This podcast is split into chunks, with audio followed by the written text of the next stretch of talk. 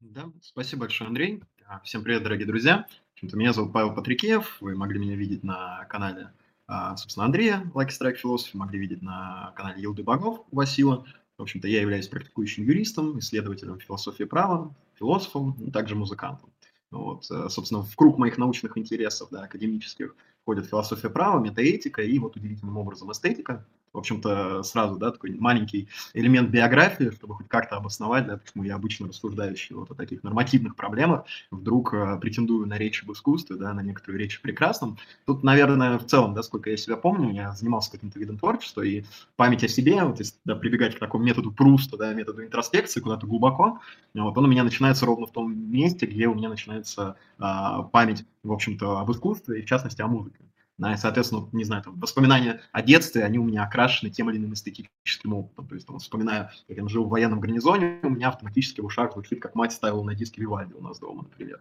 И такого в памяти очень много, поэтому вот интерес к эстетике, кроме сугубо, да, там, академической проблематики, для меня глубоко личный. Это такая некоторая попытка найти лекарство какой-то очень заскорузлой болезни, да, отодрать какой-то пластырь. И в то же время, когда я занялся да, лет 14 философией, параллельно с моим специальным интересом к правоведению, философии права, который дальше уже в университете я получил, ну, собственно, я все время занимался чтением, изучением вопросов в сфере философии искусства и эстетики. Вот. Плюс я уже лет 12 занимаюсь музыкой, преподавал ее немного в частном порядке, там всячески сольфеджио детям и прочее.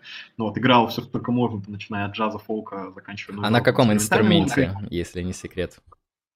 А, ну, я в целом а, как бы изначально образован по, э, так скажем, кларнету, вот, а, и струнные, все связано, гитара, банджо, мандолина, то есть я в целом коллекционирую этнические инструменты различные, есть у меня там лежит варган, диджериду, всякие маримбы, калимбы, все прочее, у меня там порядка 40 штук их, ну, вот такая моя небольшая а, страсть, вот уже лет 10 продолжающаяся, и вытягивающая деньги из кошелька, поэтому в целом играю много на чем, но хоть сколько-нибудь прилично, в основном на всяческих вот щипково-струнных, да, вроде гитары и всяких разновидностей, там бас-гитары, электро и прочее. Ну, вот сейчас в коллективе, в дуэте играю, в общем-то, а, на басу, используя его довольно нетипичным образом, ну, вот с барабанщиком, такой экспериментальный панк-дуэт у нас небольшой, сейчас как раз альбом записываем.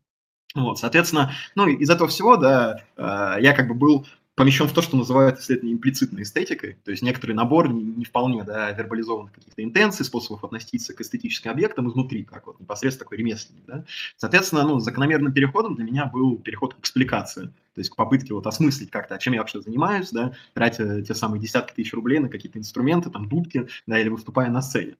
Поэтому, ну, в целом, предваряя, да, такую биографическую часть, обосновывающую, в общем-то, мою ангажированность в теме, обосновывающую. Тут, наверное, Ницше был прав, да, говоря, что многие философские проблемы, они просто от больного желудка проходят, э, происходят, да, или какой-то индивидуальной проблемы, причины биографического характера. Поэтому, если философия права, если нормативные исследования, они скорее связаны с моей профессиональной специализацией, то эстетическая деятельность, мышление об эстетике, оно сопряжено уже с более какими-то личными причинами. Но в то же время в рамках сегодняшнего стрима, в общем-то, я попытаюсь рассказать о такой важной для меня теме, которая, на самом деле, имеет много параллелей с теми темами, которые я уже на канале Андрея раскрывал, а, да, именно с аналитической традицией англосаксонской философии права, а именно про аналитическую эстетику, или, как ее называют, антиэссенциализм. На самом деле, буду говорить не только про антиэссенциализм, я буду говорить про институционализм, а, немножко там про какие-то другие концепции, но в основном мы будем отталкиваться от моей любимой темы, от того, как поздний Витгенштейн, да, его там, времен философских исследований, как он преломлялся, в общем-то, во второй половине 20 века в мышлении об эстетике, в мышлении об искусстве. Потому что, во-первых, это крайне интересная тема, там достаточно был предпринят исследователями э, такой интересный подход к теме. А, во-вторых, прожила эта вся история достаточно недолго, ее влияние до сих пор сказывается в целом да, в публицистике, в каких-то философских исследованиях, но в общем и целом довольно-таки уникальное явление, но вот, э, которое заняло очень интересную позицию по отношению вот, к э, традиционным вопросам, о прекрасном, да, о красоте. Ну, вот. И помимо всего прочего, ну, также оно имеет параллель, как я уже сказал, с философией права, в том смысле, что а, также в 20 веке, да, через Харта, через других исследователей, а, такие идеи, как там открытая текстура права, такие идеи, как там языковые игры, да, языковая практика, они также имели очень большое большое и важное значение в философии права. И, в общем-то, такое же значение они, на самом деле, получили через работу тех самых да, антиэссенциалистов в эстетике. И материалов русскоязычных, ну, нахожу не так много, хотя, на самом деле, есть замечательные книги исследования на эту тему, их просто не очень много. А в конце стрима, или как-то, если кто спросит, я не, непременно назову, вот. Но, в общем и целом, план таков, то есть я попытаюсь сначала немножко обозначить проблематику традиционной, так скажем, классической эстетики, а, показать, как она переломилась в определенный исторический момент, и к чему это преломление привело, в частности, вот в трудах этих замечательных а, исследователей. Поэтому в целом, Андрей, могу начать, если у тебя прелюдии какие-то еще не требуются. Да, отлично. Мы, в принципе, обозначили сегодняшний план.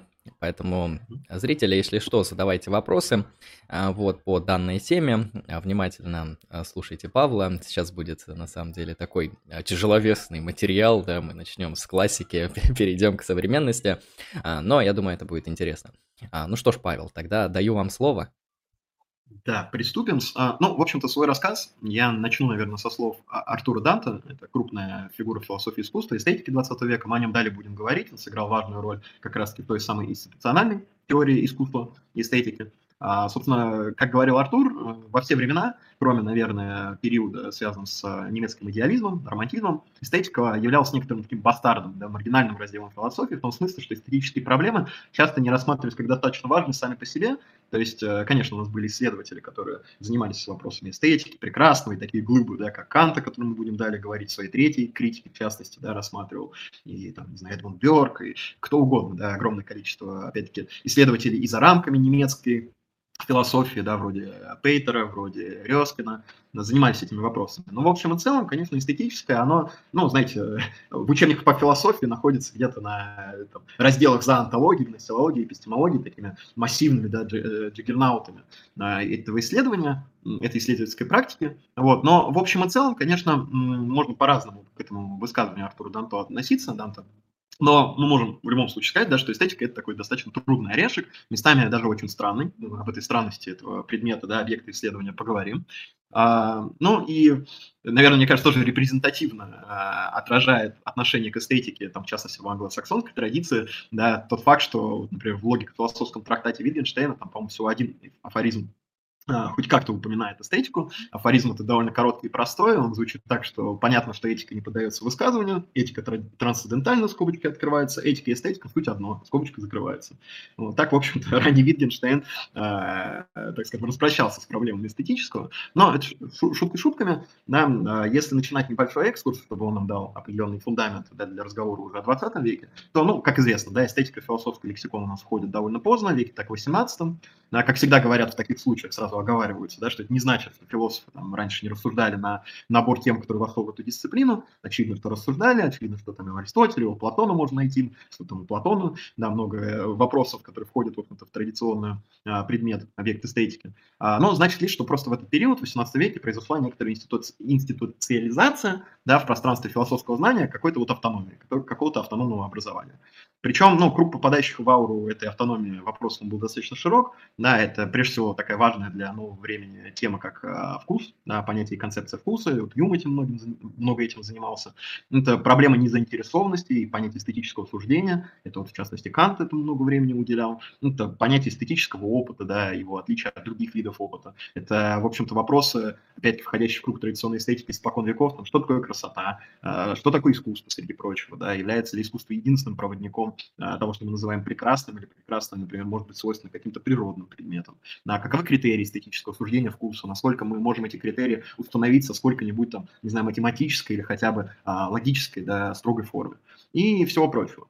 А, ну и, соответственно, мы не будем долго останавливаться на вот этой так называемой классической эстетике. Материалов на эту тему в Рунете, в принципе, предостаточно. Моя задача сегодня раскрыть что-нибудь такое интересное, что-нибудь более а, приватное. Но, да, опять такой, необходимые какие-то оговорки. Да, есть там у нас Александр Баумгартен, этот Александр Баумгартен жил в 18 веке, ввел, в общем-то, этот термин в своей работе, там, философские размышления о некоторых вопросах. Вот, одновременно с трудами Баумгартена, в принципе, например, в Англии уже тоже начинает публиковаться ряд таких трудов классических а, по эстетике, да, там в середине 18 века, я уже упоминал, Эдмунд Бёрк, да, издает философские исследования происхождения идея возвышенного, и как раз-таки развивает вот этот самый важный для Канта и для Берка а, тему с возвышенным, которая потом, да, рецепция этого произошла уже у немецких романтиков, там выходит трактат Уильяма Хогарта, ну и так далее и тому подобное. То есть, в принципе, 18 век, он довольно продуктивен на исследовании в этой теме, он задает такую классическую, так скажем, парадигму, вот. А что еще мы можем сказать с вами о классической эстетике, кроме уже сказанного? Ну, во-первых, эстетика с самого начала, она так или иначе слита, да, связана с понятием искусства. И как раз-таки эта тенденция, она в англосаксонской философской традиции 20 века, о котором будем говорить, она абсолютизировалась. Потому что, в принципе, а, искусство в определенный момент, ну, в частности, у этих мыслителей, полностью вытеснило с собой а, другие вопросы о прекрасном, вот, потому что многие классические эстетические категории попутно оказались элиминированы, в том числе в связи с применением определенного методологического багажа Wittgensteina, и теоретики сконцентрировались именно на художественной практике, то есть на произведениях искусства, как о том, о чем имеет смысл вообще говорить, да, если мы хотим не говорить о чем-то сугубо спекулятивном, да, и не прибегать к какому-то там, значит, эссенциализму и всему прочему, но опять об этом далее. Ну и в целом, да, изначально Баумгартен вот это слово эстетика он вводил именно для именования отдельного типа науки, науки о восприятии. То есть Баумгартен, а, если в двух словах, он противопоставлял а, у себя вещи умопостигаемые, то есть какие-то абстрактные сущности, и чувственные вещи. Как раз-таки эстетические сущности, они относились к чувственным вещам, а, в том числе произведения искусства. Во-вторых, если так говорить, на каких-то ключевых проблемах или моментах, связанных с традиционной эстетикой, она часто имеет почти такой сакральный лексикон, то есть это почти что теургия. Да, то есть если до 20 века почитать какой-нибудь средний трактат об эстетике, то это ну, сплошной платонизм. Я не говорю это в плохом смысле, да, я лишь дескриптивно, потому что в целом, ну, откройте даже там не обязательно классический трактат, современный российский учебник по эстетике. Я вот перед стримом решил полистать, что там пишут, а, Гуревич какого-нибудь. Ну, в общем-то, там такой очень а, сильно окрашенный понятийно-категориальный аппарат, то есть там прекрасная, возвышенная гармония, целостность, обязательно автор начнет рассуждать о там, сущности гениальности художника, о его месте в истории, ну, вот, там, а несколько скажет обязательно слов о, значит, понимании красоты эстетическом идеале, там, как высшая сфера человеческой деятельности и всякое такое. Ну, вот, но это не значит, что что-то плохое, это лишь значит, что в целом эстетическое, оно часто выводится куда-то туда, то есть куда-то за ограду да, и, э, в общем-то, это с самого начала в эстетике было заложено, то есть э, спор, который известен был еще Канту, еще э, новому времени, да, рассуждение о том, является ли эстетическое суждение суждением о знании, или все же его основание, определяющее эстетический опыт, оно сугубо субъективно. Да, то есть тот же Кант, он, в общем, вполне определенно писал, что если об объектах судить по понятию, то теряется всякое представление о красоте. Да, и опять-таки, да, говоря о Канте, от него пошла вся эта идея о том, что суждение о прекрасном, оно, в общем свободно от некоторого интереса, то есть прекрасный объект, он не удовлетворяет каким-то склонностям субъекта, соответственно, эстетический опыт имеет а, целью сам себя. Да, и, в общем-то, а, такие ребята, как тот же Баумгартен, как Карлайль, как Рёстен, как э, Пейтер, которых я упоминал, в общем, они рассматривали, да, эстетическое как определенное воплощение там, совершенства или природы, или Бога, или подставьте другой X. Да, ну, там, у Канта это, соответственно, представление, которое само по себе целесообразно. И м, темы, которые связаны с восприятием красоты с самого начала, да, и в эпоху особенно временного рационализма, она постоянно представляла собой такой проблемный пациент философии, потому что она все время стремилась выскользнуть из uh, четкой категоризации, да, для, потому что для мыслителей того времени был очевиден, и это постоянно, да, в трактатах э, по классической эстетике проскальзывает, этот момент непосредственного схватывания, да, рецепции того, что мы называем прекрасным, да, они видели, что существует некоторая проблема в том, как мы способны рационально описать некоторые принципы прекрасного, и как мы в то же время непосредственно, сенсуально да, воспринимаем искусство или что-то прекрасное. Но, опять-таки, в этой первой части постоянно Канту отсылать, потому что, понятное дело, он в некотором смысле в своей третьей критике, в критике способности суждения очень хорошо многие проблемы обобщил. Uh, у него есть такое место, что, да, вот если кто-то мне прочтет свою какую-нибудь поэму, да, или сведет, сводит меня на какой-нибудь спектакль театральный, uh, и при этом я это все выслушаю, увижу, и это никак моему вкусу отвечать не будет, какая-то гадость, какая-то мерзость. А, никакого у меня впечатления положительного от этого не происходит, то, соответственно, сколько бы мой этот замечательный друг, который меня на все дело сводил, да, не ссылался там на какой-нибудь Лессинга, на какого-нибудь Шеллинга, значит, там, не знаю, на, э, на Антон Долина, да, или каких-то еще там знаменитых критиков. Как бы он мне не говорил, что там вот это место вот здесь, там в поэме, не знаю, там где-нибудь у Гомера, у Гесиода отвечает вот таким-то правилам, да, значит, каким-то при, принципам прекрасного, которого установил такой-то философ, то в любом всегда есть вот этот момент разрыва, что какие бы доводы умствования мне не приводили, и, э, как говорит Кант, я все равно скорее допущу, что эти правила, да, они как какие-то неверные, неправильные, неприменимые, чем соглашусь с тем, что мой вот этот личный опыт, мое переживание, мое суждение о прекрасном в этом произведении искусства, оно должно быть определено какими-то внешними априорными доказательствами. Да, и э, потому что это прежде всего суждение вкуса, а не там суждение рассудочное. И вот у Канта, и в целом, да, в классической эстетике, вот эта парадоксальность а, категории вкуса, категории прекрасного, она постоянно проходит такой красной нитью. То есть, опять-таки, как говорил Кант, под принципом вкуса следует понимать какое-то основоположение, под условия которого мы можем подвести а, понятие предмета, да, и, соответственно, потом осуществить ему заключение и вывести, что, ага, вот мы подвели под категорию какой-то предмет, он у нас проходит эту верификацию, значит, он прекрасен. Но при этом в опыте, да, в непосредственной практике мы видим, что ну, суждение вкуса, они очевидно отличаются от логического суждения. По крайней мере, ну, в связи с тем, что мы не можем а, добиться какого-то одобрения всеобщего произведения искусства, в частности, просто посредством доказательств. да, а, но в то же время очевидно, что это не какие-то совершенно там уникальные суждения, суждения вкуса, то есть, например, они все же претендуют, ну, по крайней мере, по мнению Канта, да, на всеобщность, на некоторую необходимость.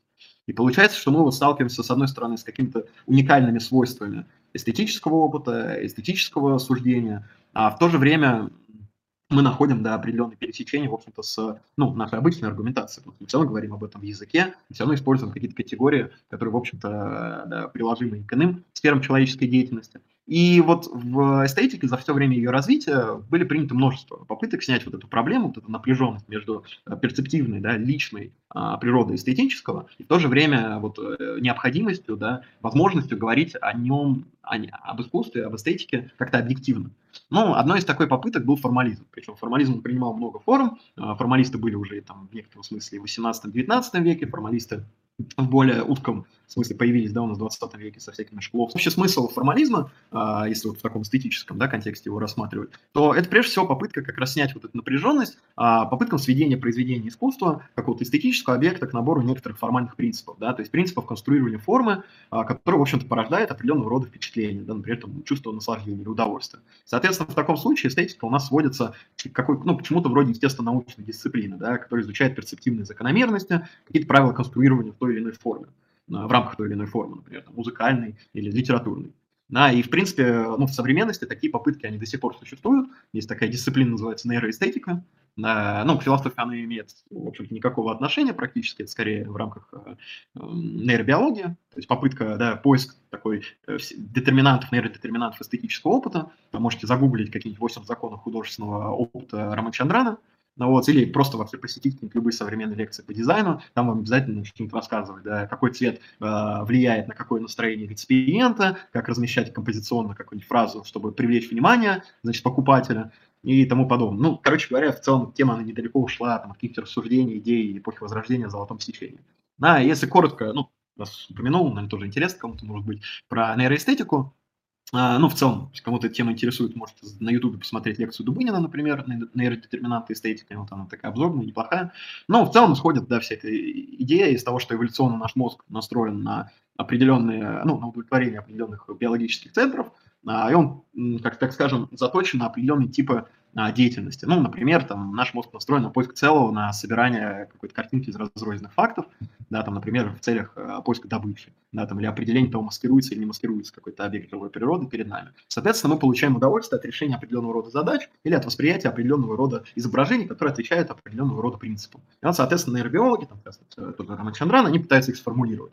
Вот, там, не знаю, какой-нибудь принцип максимального освещения, да, что, значит, нам там доставит удовольствие при увеличенном изображении каких-то определенных черт. Или там принцип группировки, который говорит о том, что, да, при соединении каких-то э, предметов, которые кажутся разрозненными в некоторый цельный образ, мы опять-таки, в свою очередь, да, получаем такое стимулирование значит, нашего мозга. И там кучу их выделяют.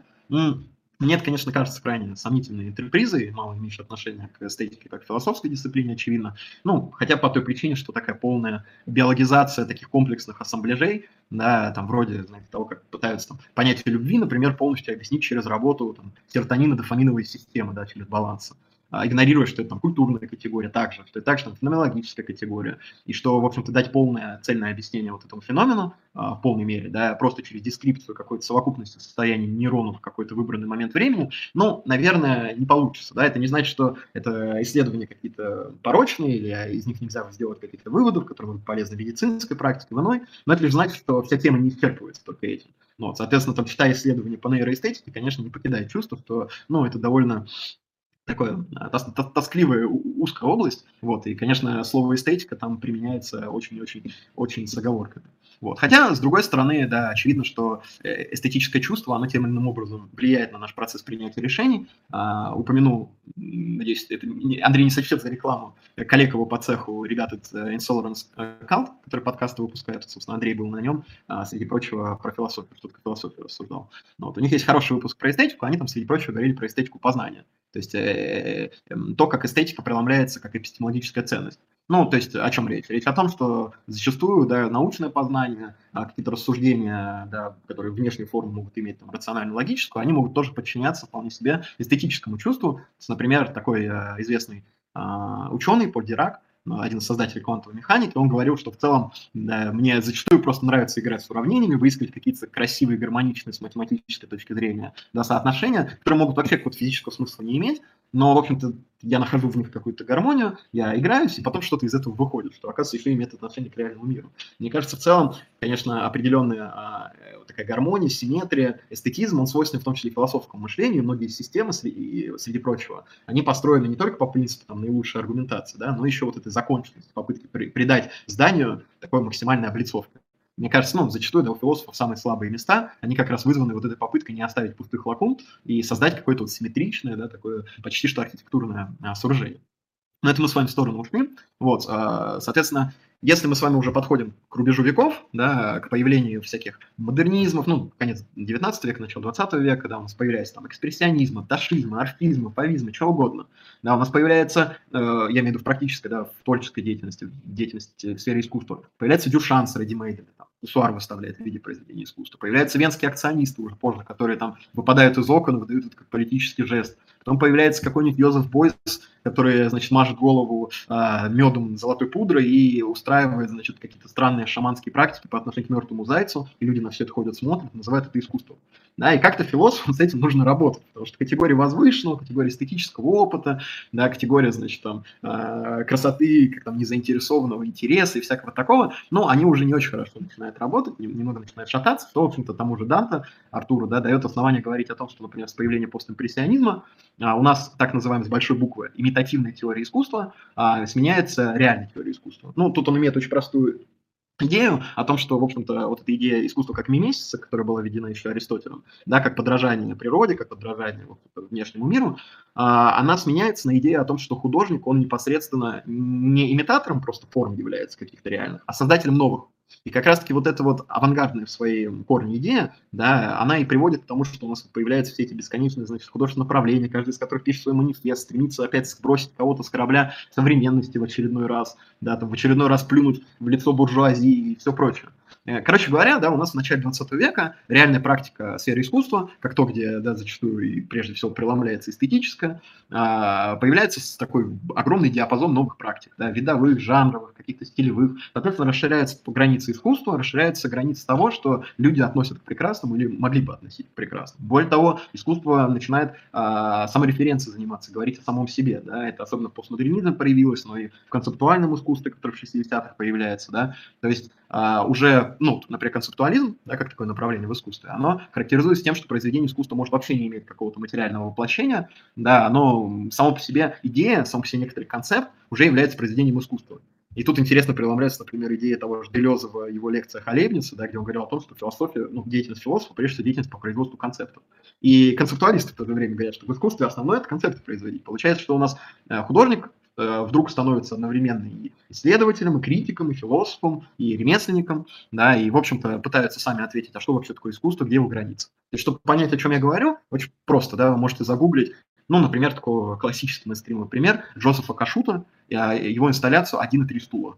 Вводите один и три стула кашут. И увидите, что такая картинка. Стул одновременно изображен как тактильный предмет, ну, то есть стоит натуральный стул. А рядом с ним на стенке описание стула, как из Википедии, да, и фотография стула ну, даже можно не пускаться в объяснение того, что, что хотел сказать художник, да, очевидно, что здесь уже какая-то почти философская проблематика о том, э, да, например, а что мы вообще видим, да, а как происходит восприятие произведения искусства, а чем отличаются эти разные способы существования стула и так далее. И, в принципе, таких загонов во второй половине 20 века огромное количество, вот у нас там а, московские есть концептуалисты, очень известные, Борисом Гройсом воспетые, а, вот там Илья Кабаков и много-много других. То есть, в принципе, это такая а, ну, распространенная для философии, э, для искусства второй половины 20 века тема. Ну, ну и, соответственно, вот в начале 20 века этот маховик раскручивается, появляется все больше и больше явлений. Там Кант, Шопенгауэр, Гегель, там, не знаю, романтики времен Навальса, они уже не очень хорошо работают, их э, такой очень сложный, очень образный, почти что в духе немецких мистиков, да, язык, он начинает немножко скрежетать, и, соответственно, появляется необходимость как-то со всем этим работать. Вот одним из способов работать с этой проблемой, с тем, что как изменилось восприятие прекрасного, как изменилось искусство в нашем мире, в нашей жизни в 20 веке, на этой реакцией является вот работа антисоциалистов, к которым мы скоро подойдем, да, того же там Мориса Вейтса, э, Уильяма Кёника и других, которых мы будем говорить. Вот. В полемике с ними, соответственно, Дики, Джон Дики э, обосновывает свою институциональную теорию искусства, которую мы тоже затронем. Вот. Но помимо этого, в начале 20 века в целом вообще это такая огромная помойка эстетических теорий. То есть в определенный момент, словно кто-то дернул рубильник, и значит, э, ну это не только в России, там какой-нибудь каждый подколодный символист считал своим долгом, значит, написать какую-то очередную мессианскую концепцию искусства, да, переизобрести каждый раз. Этим, в общем, за рубежом постоянно занимались. Да, становится нормальной практикой каждое произведение э, значит, сопровождать очередным манифестом, а порой вообще цельными, целыми такими обширными много, томными работами квазифилософского содержания, то есть достаточно там почитать, что писал Кандинский или Мандриан или Малевич и так далее, да, то есть э, художники становятся, в общем-то, лезут в сферу искусства, философии искусства, эстетики, но вот начинают активно вот это концептуальное начало, в общем-то, вмещать в свои произведения. Но кучу этих философских, эстетических направлений, наверное, смысла обсуждать нет и трех стримов не хватит. Но если так, в двух чертах какие-то узловые, да, то, например, там интересное явление, ну, появляется интуитивистская эстетика, да, интуитивизм. Ну, такие фамилии, как Роч или Бергсон, вот, многим, я думаю, известно. Соответственно, это попытка рассмотреть а, интуицию как основной инструмент эстетического восприятия, то есть попытка вот то напряжение, о котором я говорил ранее, между да, вот этим объективным и субъективным при восприятии а, эстетического, а снять через некоторые трети, да, не через разум, не через рассудочность, не через какое-то специальное эстетическое переживание, а через интуицию. Ну, вот, ну что в целом свойственно да, для иррационализма, вот это обращение к интуитивному. Ну, вот можно там, в частности, у Бергсона, а, насколько я знаю, у него в целом нет отдельной работы по эстетике, у него эстетические идеи то там, то здесь разбросаны, ну, по крайней мере, в тех работах, которые я читал, «Смех» и, а, как это, «Творческая эволюция», но общий смысл у него такой, что, да, так скажем, обыденное познание, обыденные чувства, они дают нам определенное довольно упрощенное представление о действительности. То есть мы не способны схватить вот этой да, ключевой для его философии идеи вот текущего нетемпорального времени, вот этого жизни как потока. Да? А, соответственно, вот это движение жизни, ее стремление мы схватить не можем. Перед нами постоянно стоят какие-то препятствия. Да, мы не видим индивидуальность вещей в полном смысле, а мы мыслим о них так, что мы стираем какие-то различия для того, чтобы ну, наметить какие-то пути для нашей деятельности. Да, это необходимая практика. В свою очередь, по мнению Бергсона, вот как раз художник, он может попытаться, по крайней мере, схватить это самое движение жизни, как раз-таки находясь внутри нее, то есть помещая себя в объект, да, а именно совершая это некоторое симпатическое, интуитивное усилие, да, а, для того, чтобы ну, схватить определенные переживания. В некотором смысле, чтобы значит, развалить вот этот да, барьер, который разделяет обывателя и а, произведение, ну, и, и реальность, да, произведение искусства в частности. Вот, соответственно, ну, с позиции, например, интуитивистской эстетики Бергсона, получается, что искусство, да, в целом эстетический опыт, имеет своей целью вот эту нейтрализацию каких-то безличных, каких-то вот функциональных понятий, да, как раз-таки через вот эту ин, интуицию, которая нам позволяет не конструировать логически мертвые понятия ну, в его системе, а поставить нас также, так скажем, face-to-face, лицом к лицу, да, в действительности, вот с этим мощным водопадом значит, жизни как явление. Понятное дело, это очень такая романтическая, рациональная идея, но факт остается фактом, что, в общем-то, таких концепций огромное количество, как раз антисенсористы у них очень сильно подгорало от всей этой истории, будем говорить далее. Но вот, были попытки более умеренные подойти к эстетике, например, ну, немногие знают, что у прагматистов американских у них была своя эстетика, хотя там Пирс и Джеймс они не писали, а, работы по эстетике, да, вот эти классики американского прагматизма. Но, например, у Дьюи, а, у него есть знаменитая работа «Искусство как опыт». Вот. А где он, соответственно, пытается, ну, он критикует классическую эстетику там в духе Канта Шиллера, да, в частности, критикует за то, что они разделяют жизнь и а, искусство. Вот, это та еще телега, которую пытался задвигать Оскар Уайлд и всякие а. Э, как скажем, а, эстетики, но в смысле эстетики не как философа, а именно движение эстетизма, которое было в Великобритании, в то время в Англии, а, вот эта попытка снять напряжение между жизнью и между творческим деланием, да, и превратить жизнь в некоторое творчество. В общем-то, э, одним из вследствие чего была практика так называемых дэнди, да, которые, в общем-то, а, свой внешний вид, свои какие-то поведенческие паттерны в обществе рассматривали, в общем-то, как произведение искусства, да, как некоторое такое э, переживание жизни, как творческий акт. Вот. Ну и, соответственно, Дьюи, он не в этом контексте совершенно, но в похожем смысле, говорил о том, что, в общем-то, вот, вот это разделение жизни и искусства, оно очень пагубное, из этого как раз порождаются многие проблемы, нерешенные в традиционной эстетике, которые связаны там с разделением, да, не знаю, изящных искусств каких-нибудь прикладных, или там а, высшими низшими типами искусства, да, или какой-то эстетической деятельности, или там попыткой разделить форму и содержание произведения искусства. То есть по Дьюе, в общем-то, искусство – это просто определенный тип практики, то есть искусство возникает, когда человек взаимодействует с определенным объектом, определенным продуктом, ну вот, а, работает с ним и получает некоторый опыт, да, и в рамках этого опыта он получает возможность наслаждаться каким-то упорядочивающими свойствами этой деятельности. То есть, проще говоря, у Дьюи, как у такого прагматика до корней, костей, у него, в общем-то, по сути, нет сферы производительной деятельности человека, производительной в смысле вот это, да, создания чего-то, какой-то активной деятельности по отношению к внешней природе, которая бы не могла, в общем-то, искусством нами быть названа. В общем-то, для него а, большинство форм производительной, а, производительного опыта, они могут превратиться и названы быть нами искусством. Вот. Я дальше вдаваться в теорию не буду, она на самом деле довольно громоздкая. Просто моя задача показать, что, в общем-то, с, с разных неожиданных углов да, пытались всяческие философы подходить к традиционным проблемам.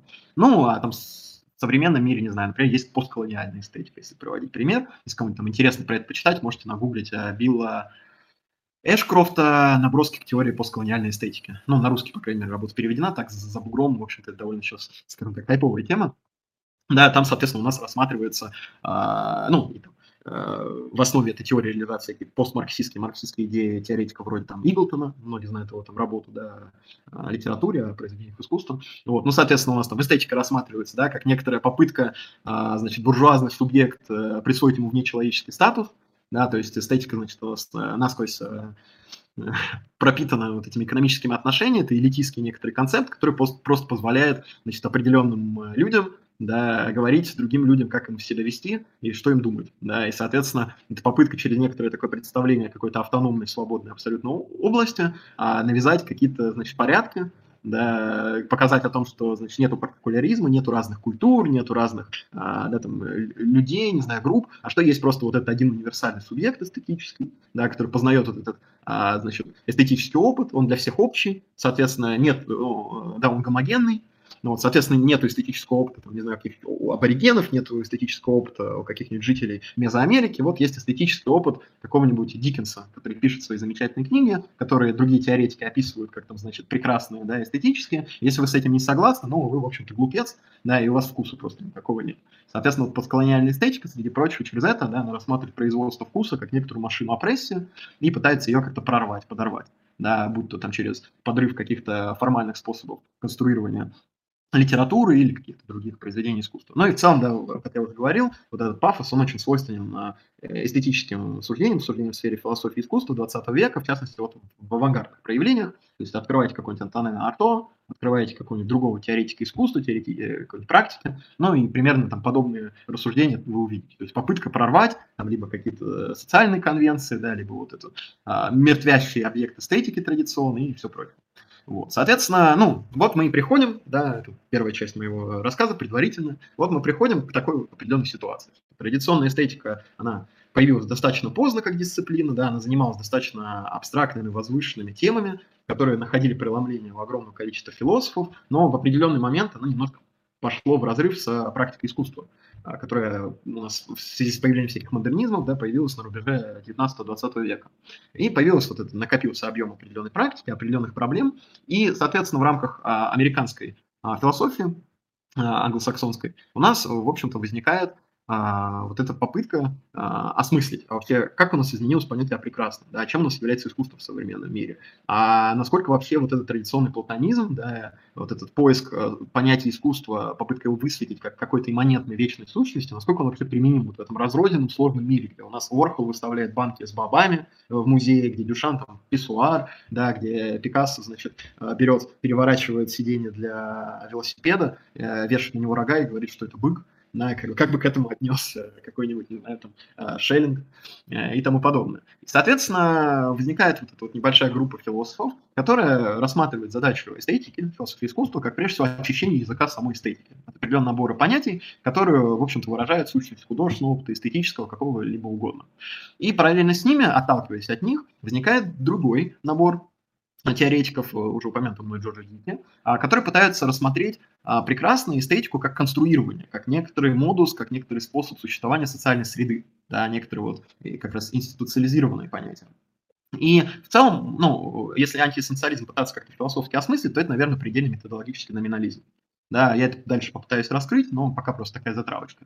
Ну, а, соответственно, антиэссенциалистами, насколько я помню, они сами себя не называли, как это часто бывает, да, как и импрессионисты, то есть импрессионистами не называли. А, скорее, это просто связано с тем, ну, не знаю, там, у Поппера, часто в статьях про антиэссенциализм любят писать, что у Карла Поппера в работе «Открытое общество» есть понятие эссенциализма, то есть как попытка, значит, отыскивать какую-то подлинную природу вещей постоянно, да, какую-то реальность, которая находится за.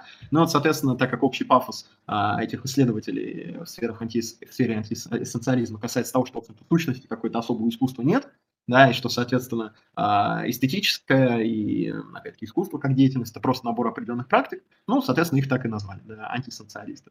А какая у них была проблематика, да, чем они занимались? Ну, опять-таки, занимались они критикой с нескольких сторон традиционной эстетики и попыткой выработать какую-то свою конструкцию. Но прежде всего они задавались вопросом, чем должна заниматься современная философия искусства. И тут сразу оговоримся, что у них, в общем-то, вообще был полное неприятие а, эстетики, потому что у них эстетика, она как раз ассоциировалась вот с этими традиционными, почти что платоническими идеями о чем-то возвышенном, о чем-то абсолютно спекулятивном, абсолютно неверифицируемом. Соответственно, в целом они да, себя называли, их сейчас зачастую, насколько я вот вижу у исследователей современных на англосаксонских, у них, в общем-то, существует некоторое такое неприятие вообще термина эстетики. То есть они могут рассуждать о темах, которые традиционно входят а, да, в, предмет, в сферу этого, этой дисциплины, но любят себя называть именно вот философами искусства, тем не менее. Поэтому я дальше буду говорить об антиэссенциалистах, в основном именно как о философах искусства, вот. Потому что это именно их методологическая установка, то есть попытка отказаться от значит, какой-то выработки да, метаэстетических эстетических категорий, обратить внимание в своей художественной практике, да, и сконцентрироваться на конкретной вот деятельности людей, которые производят то, что в обществе конвенциально называется прекрасным, и рассмотреть, а что они вообще делают, а как мы это можем с вами назвать. Да? И через это, возможно, выйти уже к каким-то эстетическим категориям. Но, в общем-то, этот проект у них не совсем удался, об этом будем говорить далее. Соответственно, их занимали, да, некоторые метаэстетические, методологические проблемы, вот, в общем-то, в той книге, которую я дальше порекомендую, это все очень хорошо расписано, не буду да, тут цитировать, рассказывать.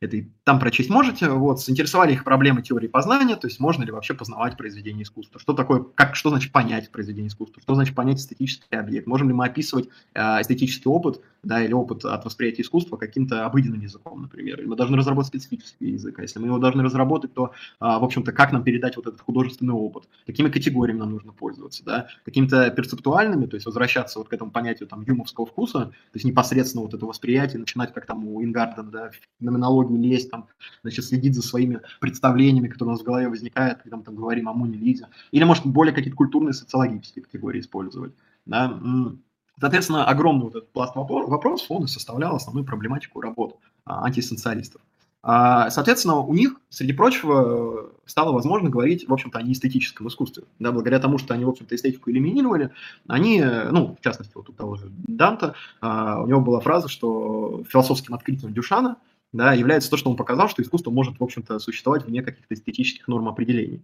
Да, то есть, в частности, вот, а, там, Ворхол берет какие-нибудь коробки брила, коробки от мыла, да, выставляет их э, в музее. И, в общем-то, критики пишут об этом как о произведении искусства, осмысливают это как какую-то практику. Да, но в то же время, конечно, это а, ну, не, не отвечает эстетическим критериям, которые традиционно в эстетике выработаны для определения искусства. Возникает вопрос, мы либо это как бы выключаем из сферы искусства, из сферы эстетического, либо мы говорим о том, что это все же искусство, но а, в современном мире да, практики сфере искусства могут выпадать за рамки эстетических категорий, потому что параллельно с этим существует какое-то более классическое искусство, там абстрактная живопись, да, фигуративная живопись, и она, в общем-то, отвечает эстетическим да, критериям, она никуда не исчезла. Но появляется что-то новое, что-то, что если мы пытаемся использовать традиционные критерии, которые мы использовали, чтобы описывать, не знаю, картины Рембранта да, или Веласкеса, они не работают. И, соответственно, мы либо просто отмахиваемся, говорим, да, как часто делают люди, размышляющие там о современном искусстве, что нет, все, это не искусство, какая-то дрянь непонятная, вот, а, и делают они по понятным причинам, потому что эстетические категории традиционные выработанные, да, они не очень-то и работают. Либо мы просто говорим о том, что,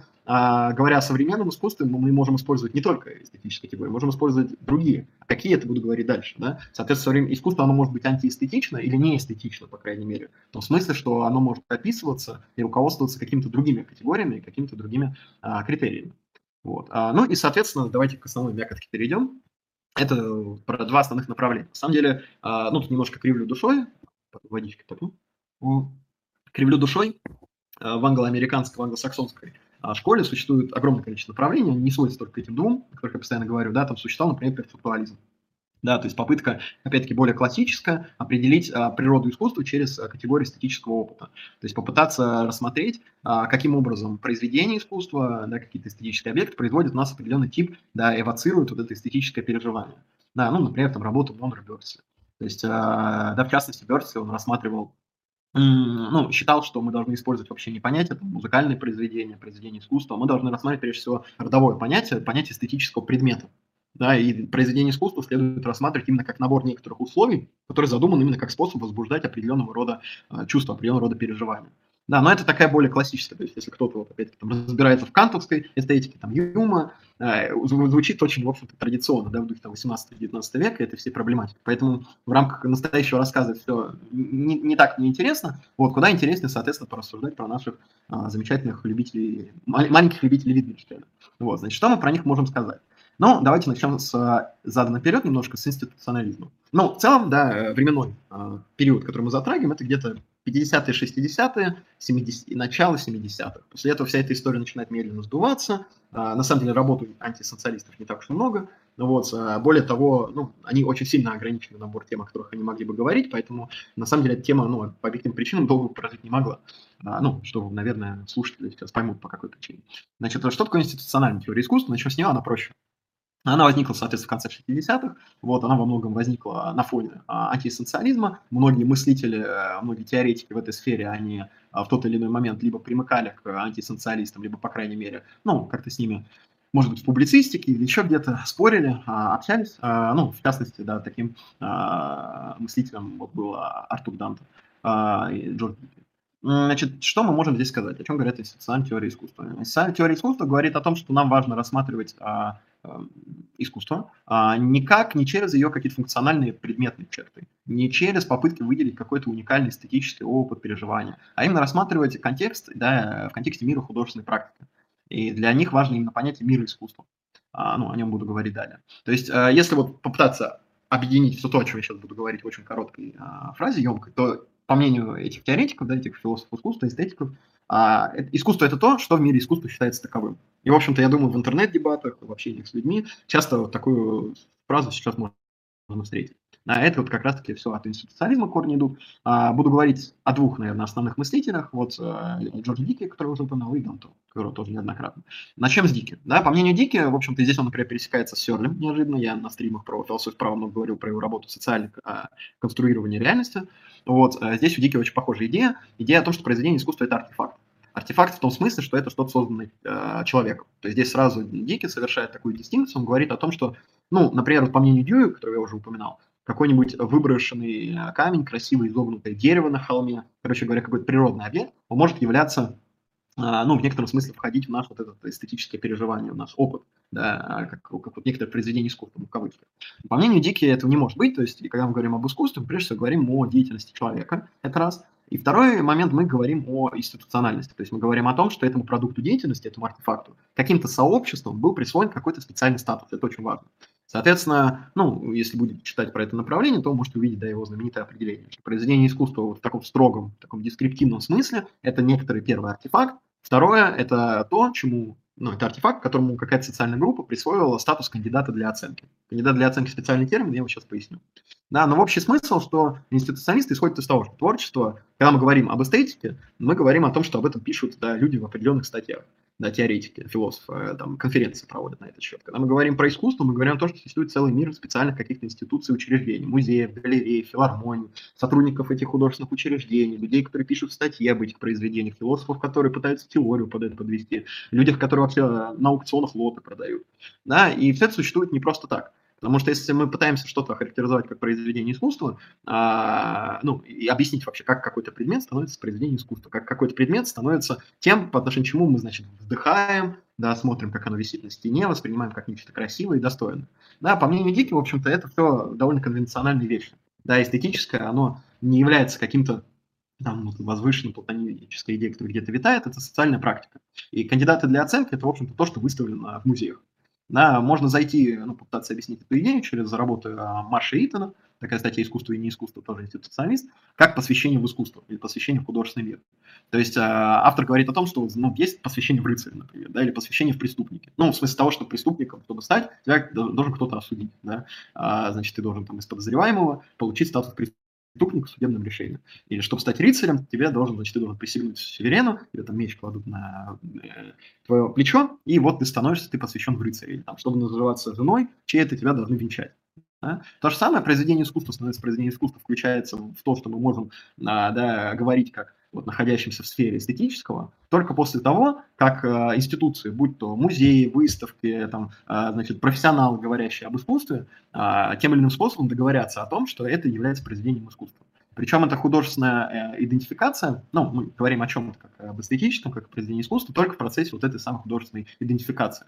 То есть для того, чтобы мы могли увидеть что-то как произведение искусства, как что-то по отношению к чему мы можем регистрировать эстетическое переживание, требуется определенный набор а, художественно-теоретических установок, да, какого-то знания истории искусства, а, каких-то лиц, которые формируют теорию об этом искусстве. То есть, проще говоря, вот эта вот совокупность социальных институций, которые Дикки называл мир искусства, а, она, ну, с одной стороны, существует этот набор социальных отношений, и в то же время существует набор теорий, которые говорят о том, как, как все клево, да, какие у нас существуют там замечательные художественные объекты, а какие э, в нашу тусовку не входят. Да, то есть во многом для институционалистов такого радикального социального подхода э, разговор об эстетическом разговоре, о прекрасном разговоре об искусстве, это разговор, в общем-то, о конструировании определенного рода практики, э, которая воспроизводит сама себя, такой аутопоэзис в некотором смысле. Да? Э, вот, соответственно, ну, мир искусства, он без теории невозможен, и эстетика появилась не просто так, потому что, да, по сути, без э, эстетики как дисциплины, а предмета эстетики как такового не было. Ну, в некотором смысле, можно говорить, если очень огрубляю. Да? И, соответственно, другой мыслитель, Артур а, Данто, очень известный, я постоянно говорю о нем, потому что фигура такая очень интересная, важная, он, во-первых, прожил какую-то безумную жизнь совершенно в плане продолжительности. Э, то есть он родился, по-моему, в начале 20 века, где-то в 20-х годах, умер только в 2014 или 2013. То есть он там был знаком с огромным количеством всяких художников известных. Вот, он изначально сам был художником, что интересно, но он в конечном итоге стал профессором философии в Колумбийском университете, но свою, по-моему, первую научную статью, как раз «Мир искусства», он, по-моему, написал, когда ему лет 40 было, или 38, а до этого он пытался быть художником. Ну, вот. ну, в общем, такая интересная фигура, если кого-то эта тема вообще заинтересовала, очень рекомендую, тем более, что его основной такой сборник шести эссе, по-моему, он называется «Что такое искусство?». Он переведен на русский, я вот помню на предыдущем стриме даже с Василом и Андреем его рекомендовал.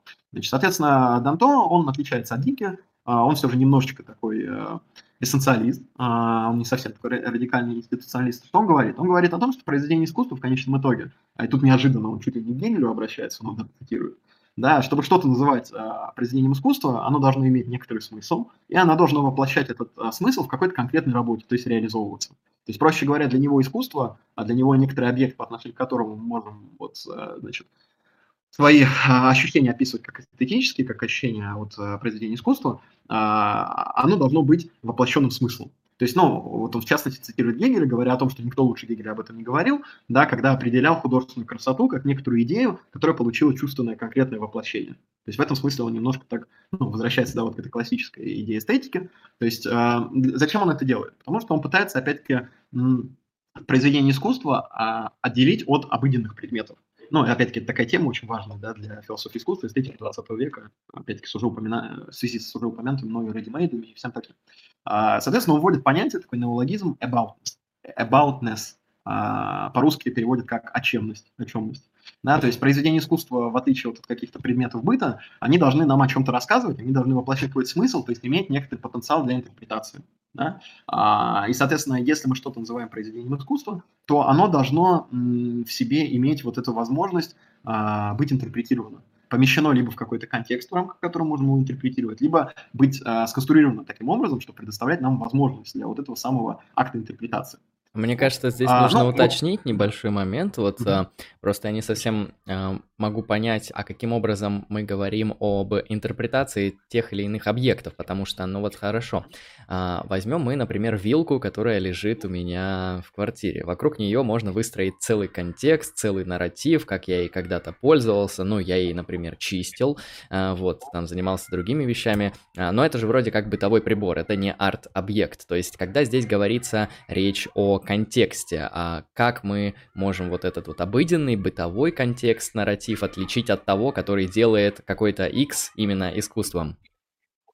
Ну, в рамках институционализма на это ответить очень легко, потому что мы возвращаемся к идее а, мира искусства, которое посвящает в себя. Да? То есть, проще говоря, вот есть у тебя эта вилка, ты там, а, значит, какую-то историю ей придумал, но лежит она у тебя дома. Ну, замечательно. Друзьям ее могут показывать. Вот, говоришь, что у меня такая замечательная вилка есть, да. Ну, друзья, скорее всего, вископальцем покрутят. Но в то же время ты можешь прийти в специальную институцию, да, которая называется галерея, значит, найти там куратора этой галереи, рассказать ему эту замечательную историю, он в нее, возможно, даже поверит, он ее выставит в этом специальном зале, куда люди проходят специальную процедуру, чтобы попасть, покупают билеты, оно помещено в специальный красивый белый зал. У этого всего, скорее всего, будет буклетик, в котором будет вот эта история, которую ты рассказывал сам себе, описана для других людей.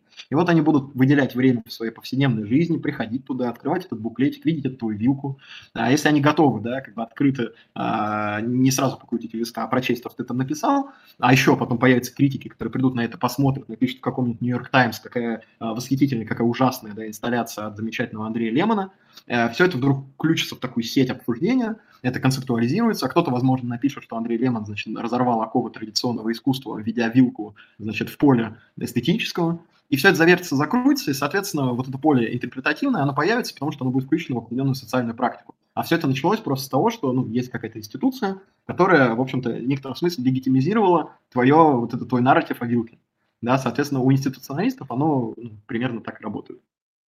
То есть важно не просто наличие нарратива или наличие возможности объекта вызывать нарратив, но и то, чтобы этот нарратив был признан той самой институцией.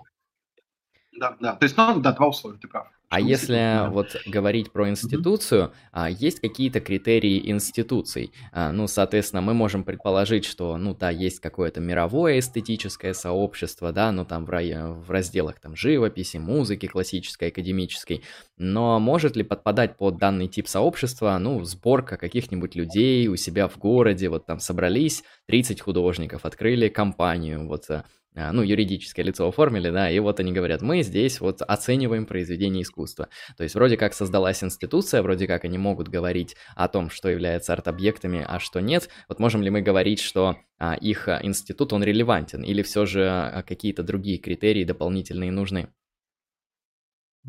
Ну, тут в целом такая тема занимательная, потому что институционализм во многом потом вот перешел в эту такую квази ну, его разработки были использованы потом в квазе вот этой марксистской критики, да, современной эстетики, постколониальной, о которой я говорил ранее. И, соответственно, там вот эта попытка вообще говорить о том, что должна быть некоторая релевантность, да, некоторая, значит, инстанция, которая легитимизирует а, вот эти группы, ну, это, в общем-то, вообще неприлично, да, то есть считается, что, если а, более двух людей говорят о том, что это произведение искусства, ну, значит, вот они имеют какое-то право на это. А у институционалистов тут сразу, да, говорю, что, что антиэссенциалисты, что институционалисты, очень приблизительное название, которое просто дали критики, да, исследователи этим, а, так скажем, публицистам, философам. Соответственно, ну, у всех по-разному, да, вот говоря о Дике, говоря о Данто и говоря об Итане, которых я, по крайней мере, читал, которых я цитировал, у них особенно ну, какого-то такого рассуждения на этажах, об уровнях этого э, мира искусства да, особенно нет. То есть там основной просто смысл, что, в принципе, отличаются вот те этажи, о которых ты говоришь, да, там 30 человек, 40, 50, просто набором ресурсов и набором вот этих каналов для того, чтобы распространять а, свое, ну, вот это свое, значит, восприятие искусства, вот этот свой, значит, матрицу, да, вот это поле. Соответственно, я думаю, что вполне в рамках того же Дика, вполне в рамках того же Данта, вот эти поля, они могут просто сосуществовать, накладываться друг на друга, там, конфликтовать друг с другом, как племена определенные, но это при этом никаким образом не затрагивает того, что а, да, если мы категоризируем и рассматриваем, можем рассматривать что-то как произведение искусства в рамках одного такого поля, да, которое включает в себя, ну, по крайней мере, да, кого-то, кто что-то создает, кого-то, кто на это смотрит или что-то об этом говорит. А, ну, мы можем говорить, что, в принципе, это уже достаточно для того, чтобы в рамках вот этого контекста, да, иметь какой-то потенциал для интерпретации или разговора об этом предмете, как о чем-то, имеющем художественную ценность, да, или ну, эстетическую ценность. Поэтому, в принципе, вот такое внимание к тому, там, Значит, а как, если всемирный мир искусства, а если локальный мир искусства, ну, в них я не находил. Вот. Но, повторюсь, в рамках там, постколониальной теории это важная тема, которая как раз связана с тем, что, да, определенные типы эстетического а, опыта исторически, да, они пытаются себя, значит, э, выкристаллизировать как что-то абсолютное, как что-то претендующее на абсолютную инстанцию. Ну, опять-таки, там тот же Саид, а, Эдвард Саид, который классик постколониальных исследований, да, который ориентализм книжку написал. Он там про эстетику особенно не рассуждал, хотя, с другой стороны, там половина а, его рассуждения, они отталкиваются от произведений там той же английской литературы того времени, да, и вот у него как раз-таки, ну, он миру искусства и социализма никакого отношения не имеет. Я это просто к тому, что он да, рассматривал а, вот этот созданный образ Востока в произведениях искусства а, английских а, художников, английских писателей, как раз как сконструированный, как тот, который удивительным образом, обратным, а, да, вот э, такой скажем, связью, потом легитимизирует э, реальный мир. То есть, проще говоря, вы создаете какой-то а, слепок, какой-то образ Востока, а, у вас появляются какие-то произведения искусства, какие-то категории в языке, которыми вы обозначаете. Потом вы обратно в своей практике к Востоку возвращаетесь, и то, что там не попадает под эти категории, которые во многом искусственные, которые во многом были сконструированы, так скажем, извне, со стороны, да, не изнутри, вы просто кладете на прокрустовое ложе и этот опыт обрубаете. И в итоге удивительным образом вот эта воображаемая символическая структура она начинает структурировать реальный опыт. Да? Соответственно, в этом отношении, ну и постколониалисты, они говорят о том, что вот есть такие вот институции, выработанные да, там, в рамках, не знаю, какой-нибудь колониальной практики, а, которые навязывают, которые определенным образом вот а, другие миры, да, ну, будет, понятно, в очень а, таком не строгом смысле называть это мирами, а, значит, они как-то вот притесняют, вытесняют, да, и, соответственно, вот эти попытки, там, значит, говорить об опыте угнетенного, найти язык, с помощью которого мы можем там говорить, значит, передать женский взгляд, вот эта знаменитая, да, концепция в, в эстетике, э, взгляд медузы, да, есть такая э, феминистическая идея с тем, что вот э, кинематограф, да, он во многом передает мужской взгляд на вещи, а как нам передать женский взгляд на вещи, да, каким образом, что, какой язык для этого требует, что для этого нужно сделать. Ну вот, соответственно, вот та идея, которую, которую ты сказал, повторюсь, в рамках синтезуализма, она, наверное, не так сильно важна, а вот в рамках как раз исследований, связанных с попыткой рассмотреть эстетические практики, э, художественные практики, практики того, что мы что-то называем прекрасным, а что-то нет, через постколониальное зеркало, через призму, оно действительно важно, потому что, да, вот постоянная борьба разных институций, разных вот этих вот миров друг с другом, а, где одни доминирующие, угнетают других, да, значит, есть там метрополия, да, есть ее колония. Вот для этого направления критики, эстетики, оно важно. Вот. Надеюсь, я таким пространным образом ответил на твой вопрос. Да, да. А, вот, предлагаю, соответственно, перейти к... У меня, в принципе, осталось уже не так много в плане того, что я хотел с своей стороны рассказать. Это к антиэссенциализму, собственно, да, к основному а, гостю, к основному значит, э, десерту. А, ну, антиэссенциалисты, они пораньше были институциалисты, как я сказал, то есть они в 50-60-х начинали, там лет на 5-10 раньше. А когда мы говорим о них, мы говорим о таких фамилиях, которые не очень известны русскому уху. Это Морис Уэйтс, это Вильям Кёник, это Поль Зив. А, в частности, я буду ну, некоторые свои выводы. Рассуждения базируют на двух основных статьях. Это статья «Роль теории в эстетике» Вейтса, и это замечательная статья, которая называется очень так провокативно «Основывается ли традиционная эстетика на ошибке» Вильяма Кёнига. Вот, я в конце порекомендую сборник, вот, очень рекомендую их почитать, они небольшие и довольно интересные, но в меру своих сил попытаюсь сейчас рассказать, о чем эта речь. Но, возвращаясь к началу да, моего рассказа, вот есть у нас традиционная эстетика, и вот у нас эта традиционная эстетика занимается пулом вопросов. Что такое красота, что такое эстетический опыт, что такое искусство, какие критерии эстетического суждения вкуса. И вот у нас приходят эти молодые, горячие англосаксонские парни, которые начитались Витгенштейна, начитались Поппера, среди прочего, и смотрят на эту традиционную эстетику и говорят, погодите, что-то она какая-то туманная, что-то она какая-то спекулятивная, что-то ничего не доказать нельзя, что-то куча каких-то непонятных понятий, вот, и что-то все это очень походит на, значит, э, essentialist fallacy, то есть а, а, ошибки, да, когда мы просто видим, что есть какое-то словосочетание в обыденном языке, например, произведение искусства, и мы говорим о том, что так, ну, есть некоторое обозначение для чего-то. Если, значит, есть некоторое обозначение, значит, есть какое-то явление, значит, это явление какая-то сущностная, какая-то окончательная природа, значит, нам нужно начинать туда копать. Ну, мы ведь говорим, что есть произведение искусства. Ну, раз они есть, значит, какая-то природа у всего этого есть. Значит, мы можем с вами говорить о каких-то универсалиях, и тут мы попадаем, по мнению теоретика, в ловушку эссенциализма, ну, в частности, в искусстве и в эстетике. А прежде чем нам вообще идти по этой дорожке, нам по-хорошему нужно вообще попытаться какую-то дефиницию выработать. И коли уж мы с вами да, говорим о том, что эстетическое, оно прежде всего проявляется в определенного рода объектах, которые мы называем произведениями искусства, ну, давайте разберемся вообще, что такое искусство да, и прежде всего мы с вами, более того, должны не заходить со стороны вот этой классической проблематики, а какова природа искусства. Нет, мы должны задаться вопросом, а понятием какого рода вообще искусство является.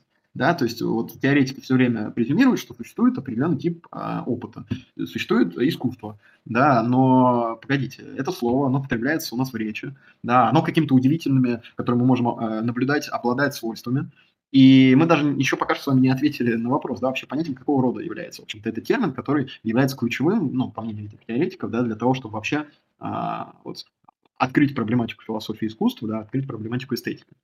И, соответственно, ну, выводы, к которым приходят антиэссенциалисты, они неутешительные. Это выводы, э, ну, которые гласят, что, в общем-то, полная дефиниция произведения искусства вообще невозможна. Да?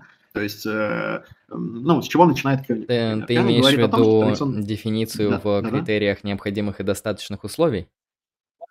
А что еще раз? Я говорю, ты имеешь в виду дефиницию в критериях необходимых и достаточных условий, ну, то есть сущностное вот определение такое, да, что да, там... Да, то есть вот, ну да, сейчас как раз буду говорить о Кёнике, вот как раз и говорит о том, что э, у нас нет достаточных оснований считать, что э, у нас есть возможность перечислить набор необходимых достаточных условий, чтобы что-то, например, объединить, ну, вот разные типы объектов объединять в одно понятие. Вот. Uh-huh. Но сейчас я это подробнее разъясню, да, именно в таком смысле я понимаю дефиницию.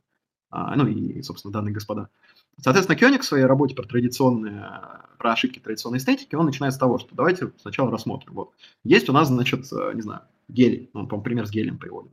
А, мы гелий можем описать как? Что-то, ну, нам задают вопрос, что такое гелий? Мы с вами пытаемся, так, химический элемент, а, что это там у нас, газ, да, он бесцветный, у него есть определенное число атомов, у него определенный атомный вес есть, да, а потом к нам же подходят и говорят, а теперь ответь нам, что такое искусство. И вот почему-то философы, да, теоретики искусства, они вдруг начинают пытаться выявить некоторую сущность искусства.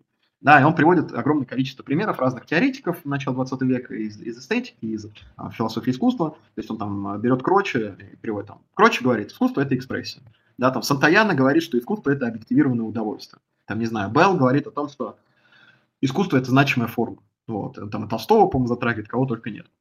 И он говорит, так, давайте проведем с вами мыслительный эксперимент. Вот э, представьте, есть человек, а, есть склад с кучей вещей, да, там лежат а, мебель какая-то, какие-то камни, нотные партитуры, инструменты, как музыкальные, так и самые обыкновенные, не знаю, какие-то куски э, там, железа, соседствующие с прекрасными статуями, там, трусы, соседствующие с вазами. Короче говоря, все что угодно. Огромный, огромный такой склад. И вы его туда запускаете и говорите, дружище, вынеси мне оттуда произведение искусства. И, скорее всего, средний человек, он вынесет, он вынесет какую-нибудь статую, он вынесет какую-нибудь картину, там, да Винчи, еще кого-нибудь. А, но и не обязательно, даже если вы его после этого спросите, а дай мне определение искусства, он его даст. Но он все равно сможет, да, в рамках своей практики, в общем-то, а, выделить. По крайней мере, да, там, он не вам, скорее всего, гаечный ключ, а, если он увидит там, не знаю, Микеланджело, какую-нибудь э, картину. В то же время, если вы его отправите на склад и попытаетесь ему там, найди мне объективированное удовольствие, да, или найди мне, берете любое определение произведения искусства там, у любого философа, да, ну, э, найди мне объект значимой формы. Ну, скорее всего, он этого сделать не сможет. А, и, ну, к чему это приводит, к примеру? Приводит к тому, что, ну, у нас нет каких-то возможностей, во-первых, а, опровергнуть, да, определение того, что, не знаю, искусство – это значимая форма, это раз. Во-вторых, у нас, э, ну, здесь происходит ситуация, которая, да, знаменитая вот из Аврелия Августина, о том, что мы достаточно хорошо знаем, что такое время, пока нас не, не попросят его определить, да, или как э, э, судья один Верховного суда США говорил о том, что я знаю, что такое порнография, а когда я ее вижу, да, I know it when I see it, я об этом даже, на какой-то лекции пример приводил, ну, вот, соответственно, он говорит о том, что определение искусства – это в некотором смысле просто разные критерии опознания. Ну, определяет термин criteria of recognition. То есть это просто набор частных критериев, которые позволяют отнести некоторый артефакт к некоторому классу. То есть, например, а, ну, есть стихи Китса, есть композиции Стравинского, есть пьеса Софокла, есть фарфоровый китайский ваза. Мы все это с уверенным видом называем искусством. Окей, произведением искусства. Да, если нас спустить в склад и среди прочих вещей а, попросить вынести произведение искусства, мы что-нибудь вот в них и вынесем. Но в то же время мы почему-то считаем, что все это можно объединить каким-то одним общим понятием. А, ну, по мнению как раз вот антисоциалистов, как радикальных номиналистов, у нас есть роман, у нас, ну, литературный, у нас есть симфония, у нас есть античная ваза, но у нас нет универсального набора а, свойств для достижения статуса произведения искусства. Точнее, даже не так, да? Ну, у них, знаете, вот такую метафору, я не помню, вычитал я это где-то или сам придумал, не буду претендовать на авторское, но это очень похоже на коллапс, короче, волновой функции квантовой механики. То есть, ну, когда ты наблюдаешь за процессом каким-то со стороны неопределенность, но как только ты осуществляешь этот момент замера, практики, у тебя все схлопывается к какому-то состоянию.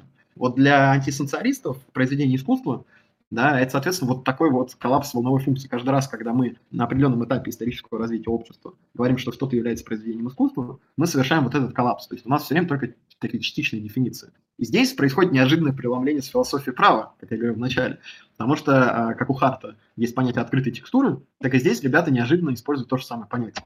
Да, ну, напомню, да, что там э, в середине 20 века была такая модная канитель о том, что есть закрытые понятия, как там в логике или в математике, да, а, ну, где мы можем объем понятия четко а, определить, установить, а есть описательные нормативные, которые открыты, которые постоянно улучшаются, совершенствуются. Ну, пример, который Харт приводил, это как вот там написано, по газону нельзя ездить на этих средствах передвижения. И да, вы как реципиент этой нормы, читая средства передвижения, ага, вы можете, в общем-то, туда вместить очень много. И велосипед, и коляску, и машину, все что угодно. Для того, чтобы как-то ограничить, чтобы эта норма могла применяться, нужно с вами сузить, да, закрыть пространство для интерпретации. И проблема норм права в том, что они за своей текстуальной природой, это определенный способ использования языка, они постоянно вот разомкнуты, открыты. И нам нужно постоянно в практике да, пытаться их ограничить для того, чтобы, в общем-то, эти нормы могли применять. Да, потому что прежде чем применить, нам нужно вот как-то этот а, объем языковой потенции ограничить. Соответственно, в некотором смысле примерно о том же говорят антиэссенциалисты. Они как раз, ну, э, тех, кого я называл, они постоянно ссылаются на концепцию семейных свойств Витгенштейна, да, о том, что, в общем-то, произведение искусства – это просто сложная сеть разных совпадений. Да, ну, как Витгенштейн говорил, о том, что у нас, в общем-то, нет достаточных и необходимых свойств, чтобы установить объем понятия игры, когда мы там говорим про шахматы или там, про бейсбол, например. Да, что это просто некоторые, ну, как словами Витгенштейна, сеть подобий, которые а, накладываются друг на друга, да, она в чем-то схожа, в чем-то не схожа, но это вот как члены семьи, да, одной семьи. Они могут иметь некоторые сходства там по росту, по цветам глаз, да, при этом иметь огромное количество других расхождений, не иметь общего свойства, которое их определяет, но при этом мы все равно их объединяем в категорию семьи. Соответственно, по мнению антисоциалистов, когда мы говорим про произведение искусства, мы а, причисляем что-то к произведению искусства, как артефакт, именно вот с точки зрения этого семейного родства. То есть, как приводит, уже не помню, кто из них конкретно, либо Вейтс, либо Кёниг, что если к множеству элементов n мы добавляем новый элемент n плюс 1, да, то, то, соответственно, ну, принять решение относительно того, включать вот это n плюс 1 в группу с а, расширением вот этой, э, этой группы, да, понятие этой группы, оно в каждом конкретном случае на, ну, на примере каждого конкретного элемента э, выносится. Да? То есть мы смотрим вот у нас, э, как вот этот конкретный элемент в данном конкретном случае, какие он конкретные сходства имеет уже с имеющей существующей группой, и именно на основании этого мы его включаем в эту группу а не потому, что у нас есть заранее какой-то заготовленный общий критерий, который мы можем применять каждому новому элементу, там, n плюс 1, n плюс 2, n плюс 3. Ну или там еще они приводят пример, что, например, возьмем романы, да, такие разные, как там «К маяку Вирджиния Вульф», э, там, там приводят «Поминки по Финнигану» Джойса и «США Дос Пасов», помню. Да, и он на примере них говорит о том, что, ну, смотрите, а, ну, возьмем какие-нибудь романы, э, там, классические, да, возьмем какой-нибудь, ну, Гаргантюа фотографийный роман сложно будет назвать, давайте какой-нибудь там Флабера, что-нибудь э, вроде Мадам Бавари, да, и вот все, все в таком духе, там, унесенный ветром, и так далее и тому подобное. И мы можем увидеть, что понятие романа, оно постоянно меняется. То есть изначально это просто повествовательно-билетристическое какое-то произведение, которое там содержит описание диалогов, описание характеров. Но потом у нас появляются романы с нелинейной структурой, без описания характера, вообще без диалогов полным отказом от структуры.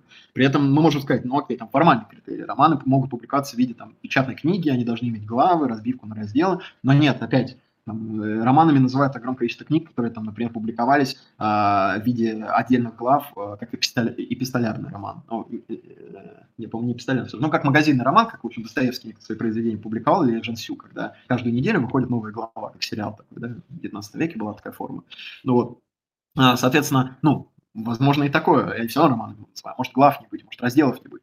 И почему это возможно? При этом мы это все называем романом. Потому что а, новые условия все время появляются, и вот эта открытая текстура этого понятия дает нам возможность постоянно что-то новое туда включать. А, и, соответственно, в некотором смысле произведение искусства имеет вот такой экспансивный, постоянно расширяющийся, авантюрный характер. Да, это как раковая опухоль.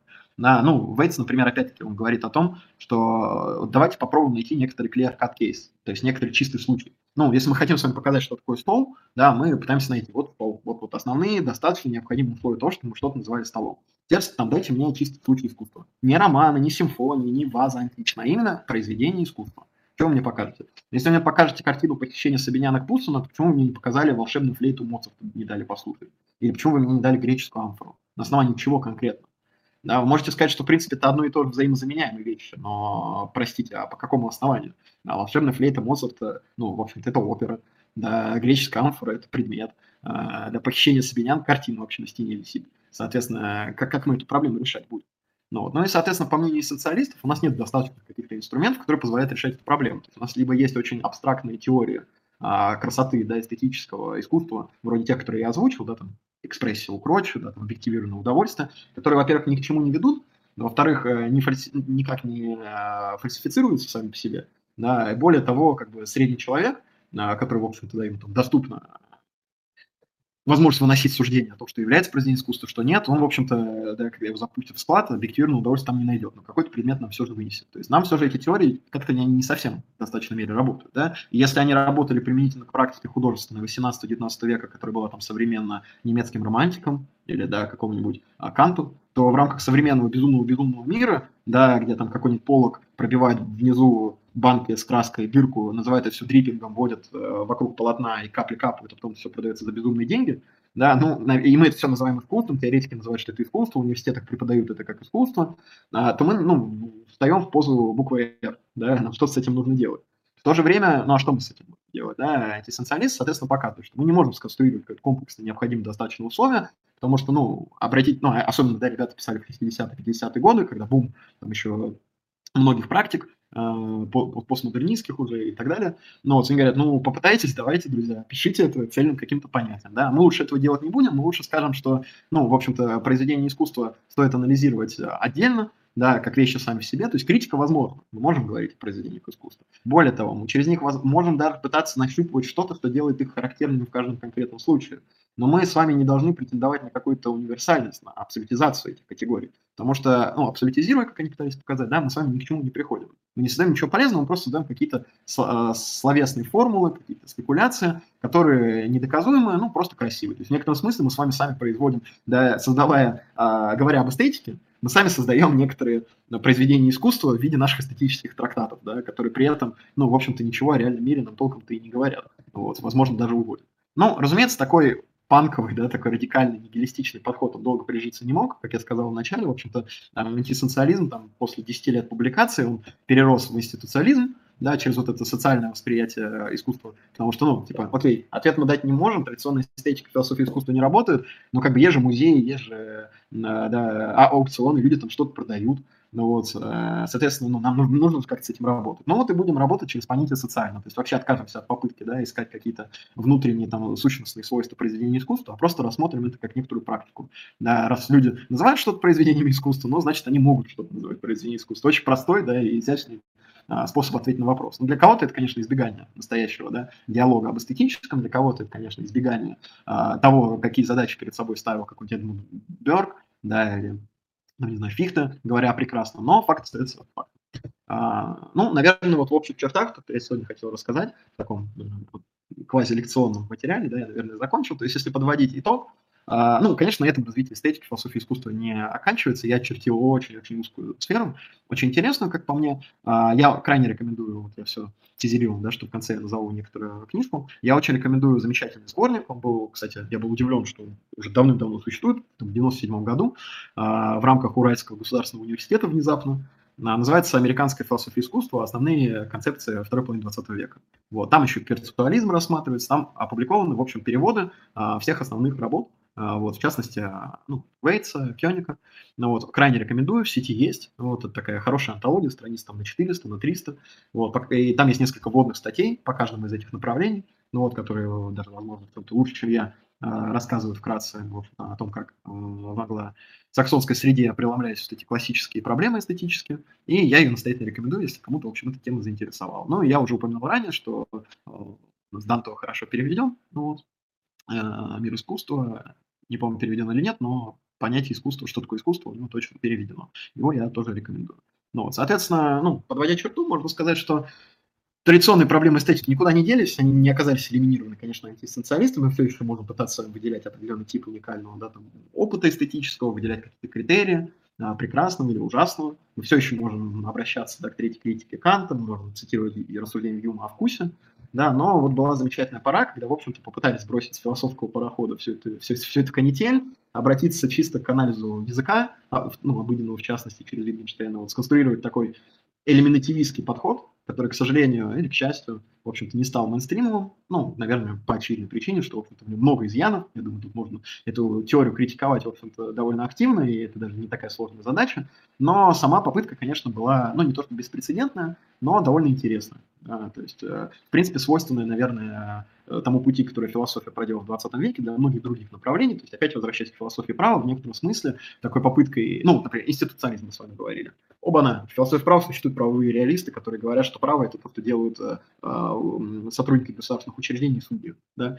Оба-на, берем антисоциалистов, которые пытаются полностью элиминировать, элиминировать значит, какие-то абстрактные сущности, опа, неопозитивизм в виде Харта, да, или этого Раза, Раза, которые говорят о том, что хватит нам там о естественных правах, да, каких-то, значит, принципах. Мы тут с вами говорим, в общем-то, о э, тексте, о правом тексте, об определенном типе аскриптивных высказываний, и вот мы этим анализом будем заниматься. Вот так вот. Эм, так, сейчас у нас тут прервалась связь, восстановим. Эм, да, спасибо большое, Блейз, за приятные комментарии. Пишет спасибо э, за стримы. Мы сейчас, если что, будем уже переходить скоро к э, вопросам, поэтому вы можете их там, например, перезадавать, начинать задавать по теме. Я сейчас буду их э, Павлу задавать. Ну, сначала от себя, конечно же, вопрос некоторые уточню, потом сам. Э, а, так, Павел, меня слышно? Для философии в 20 веке. Эм... На этом, на этом вот в плане такого рассказа у меня все. Я прошу прощения, Павел, там последние секунд 30 они вылетели. А, и можешь ты повторить. А, да, у меня там связь а. прервалась, вот поэтому можешь последние секунд 30-40 mm-hmm. повторить. Последние секунд 30 были про то, что это все очень симптоматично для весь путь, который проделали антисоциалисты, для философии в 20 веке. То есть такие попытки прийти в заведение и попытаться выгнать вот этих разных, э, как, как, как сказал бы наш замечательный анархоиндивидуалист Спукс, значит, эти, как у призраков повыгонять, а, значит, из этой, ну, из, из нашего философского заведения, Касперов с пылесосами, вот, оно свойственно для многих направлений, для философии права, вот ты там про Харта говорил. Да, это было. А, через я еще даже хотел добавить вот. то, что э, в философии науки я даже слышал такую позицию, где вот, где критерии демаркации науки, да, и там один из ответов, соответственно, ну, наука это то, чем занимаются ученые, наука это то, чем занимаются ученые в институтах, там, в соответствии с теми правилами, которые они устанавливают внутри научных сообществ.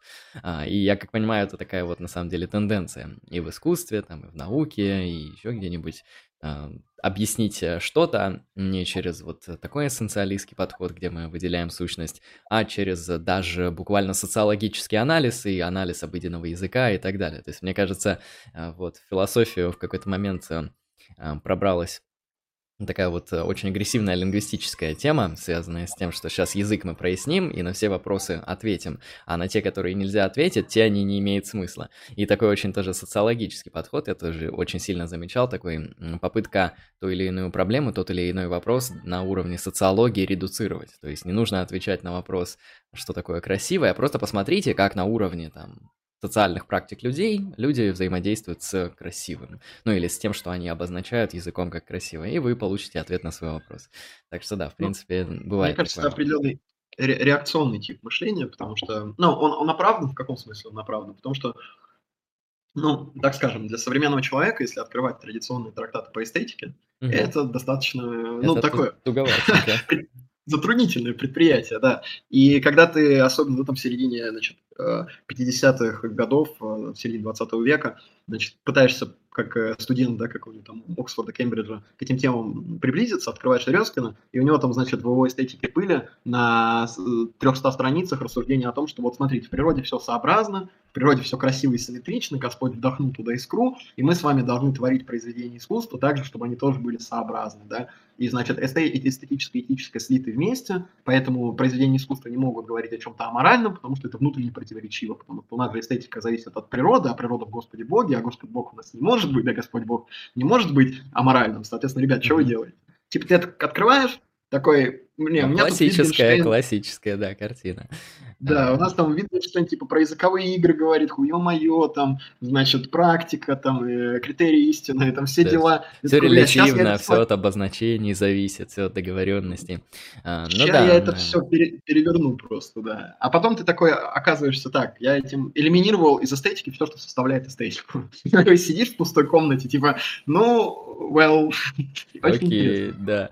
Um, это тоже такое, на самом деле, интересный момент, связанный, может быть, с двумя такими радикальными крайностями. Либо мы принимаем а, такой подход, который включает в себя там вплоть до Бога, да, который является очень специфической категорией с точки зрения философии, потому что он вроде как простой, но Бога мы можем рассмотреть а, как онтологический объект, ну, предположим, что он существует, но, по крайней мере, в христианской антологии Бог явно существует, потому что все, все остальное благодаря нему существует. При этом Бог — это не только антологический объект, это еще и эстетический объект, как высшая ценность, как высшее благо, и благо как таковое То есть не Бог обладает свойством блага, а он и есть благо, он и есть самый сущий, он и есть самый красивый, вот как бы это ни звучало, многоуважаемые девушки и парни в чате, но Бог, он самый красивый, потому что он и есть эстетика, он и есть идея красивого. Так что э, в этом плане, да, вот эти все интересные теологические категории, они очень эм, ну, непонятны современному мышлению, и часто они непонятны даже людям, которые являются верующими, потому что они вот они не схватывают, как это так, один, одна вещь, она онтологически, эстетически, этически, еще как-то вот содержит в себе все одно и при этом простое, то есть не складывается, а для этого нужно понимать вот эту старую классическую а, традиционную традицию, а, там Августин, Платон и Аристотель и другие-другие. А, хорошо. Ну вот то, что, то, что ты сказал, да, извини, сейчас uh-huh. продолжишь, может, там донаты, просто закончить эту идею, идею, которую ты озвучил, очень созвучно с идеями, которые Макентайр, Алистер в своей книге «Пост добродетели» как раз в начале описывает, вот этот, где он, да, пытается мысленный эксперимент или образ привести вот этого постапокалиптичного ландшафта, когда uh-huh. язык, который мы говорили о морали, он оказался в таких руинах определенных, да, потому что из него выпало понятие Бога, и типа остались категории, но это как бы кладбище понятие, кладбище слов. И то же самое с эстетикой отчасти тоже произошло, потому что тот фэнтезикл, который я писал, тоже надо, конечно, ударяться в историю искусства, как оно там выглядело, надо примеры конкретные вот на стриме выводить, чтобы люди понимали, да, как радикально, там, что такое фавизм и что такое даже прерафаизм, и между ними там всего лишь, там, не знаю, лет не знаю, сколько там, пару десятков лет, но это огромная пропасть, да, или там импрессионисты и экспрессионисты. Вот, соответственно, то же самое, в определенный момент практика, она ушла в такое совсем направление, в котором язык, которым ранее описывали прекрасно, он, в общем-то, ну, не то чтобы перестал работать, но начались определенные проблемы, потому что одно дело, ты в рамках Аристотеля, да, ты работаешь с тем, что у тебя э, скульпторы борются за то, кто там, значит, более реалистично изобразит какую-то фигуру, да, более прекрасный, как вот знаменитые мемы, да, там, с Диоген Лаэрского про то, что э, борются два художника, один из них э, сбрасывает полотно с картины, все такие, о, какой прекрасный, как, как он, как он а, значит, а, по-настоящему реалистично передал то, что на картине изображено. А втором подходит, говорит, сбрось свое покрывало. Он говорит, а это не покрывало, это картина с покрывалом. Все таки о, он еще прекраснее, потому что он всех провел, типа, да? Вот, и, ну, и понятное дело, Аристотель может там про мимесис рассуждать, про произведение искусства, он там, да, подражает природе. Платон там может наоборот охуевать с того, что э, поэты, значит, изображают идеи, извращают их и нахер их используют. Создают копии да. копий, да, то есть симулятор, симуля... копии, симулякры пройдят. Симулятивный ад какой-то, вот, нахер их всех. Вот, а когда ты вдруг философ, который оказывается в ситуации начала 20 века, где у тебя там, а, извините, ну, дерьмо в банке на аукционе продают, Дюшан с туалетом приходит в музей с писсуаром, да, у тебя там чуваки начинают, значит, рисовать такими мазками огромные картины, называть искусством, люди на это ходят, смотрят, люди об этом пишут, и ты такой сидишь, типа, ну, мне месяц, да, возвышенная уберка, здорово, как бы, а, а как, как мне с этим работать? Понятное дело, что, ну, такие наивные попытки, да, э, ну, за сложностью предмета вообще отказаться от разговоров от этого. И в некотором да, смысле антисоциалисты за вот этим радикальным номинализмом, они в некотором смысле такие притечи постмодерна, да, потому что они говорят, типа, а давайте не будем конструировать метанарративы, типа, вся эта эстетика, ваше понятие искусства, типа, такой один большой, значит, метанарратив, а мы вместо того, чтобы заниматься притеснением разных типов искусства и подведением их под это прокрустово ложе, а мы просто с вами от этого откажемся и будем обсуждать, не знаю, новый роман, там, э, Пелевина, именно как новый роман Пелевина сам по себе, а не как некоторые произведения искусства, потому что вот эта вторая задача, она невыполнима. Типа, ну, такой так уж получилось, Такой, да. да. А, я на самом деле вспомнил как-то раз какую-то лекцию смотрел Стивена Пинкера, и он что то как-то там интересно высказался про эстетику, а, что-то наподобие того, что в 20 веке научились делать эстетику без эстетики, то есть э, начали выдавать объекты, которые не являются эстетическими, за эстетические. Вот мне кажется, это вот такая, да, такая вот идеальная идеальное поведение человека, который является эссенциалистом, ну, у которого есть определенные критерии того, что есть красивое, что есть эстетичное, и вот если кто-то, он в эти критерии не входит, ну, выдает это так хорошо, такую рекламную кампанию делает, все об этом говорят, ну, то есть на, вол- на волне хайпа э, летает, то есть э, он на самом деле обманщик, он жулик, шарлатан, он выдает то, что не является красивым за красивое, а красивое это вот, как там сказано, где-нибудь в форме какой-нибудь и так далее.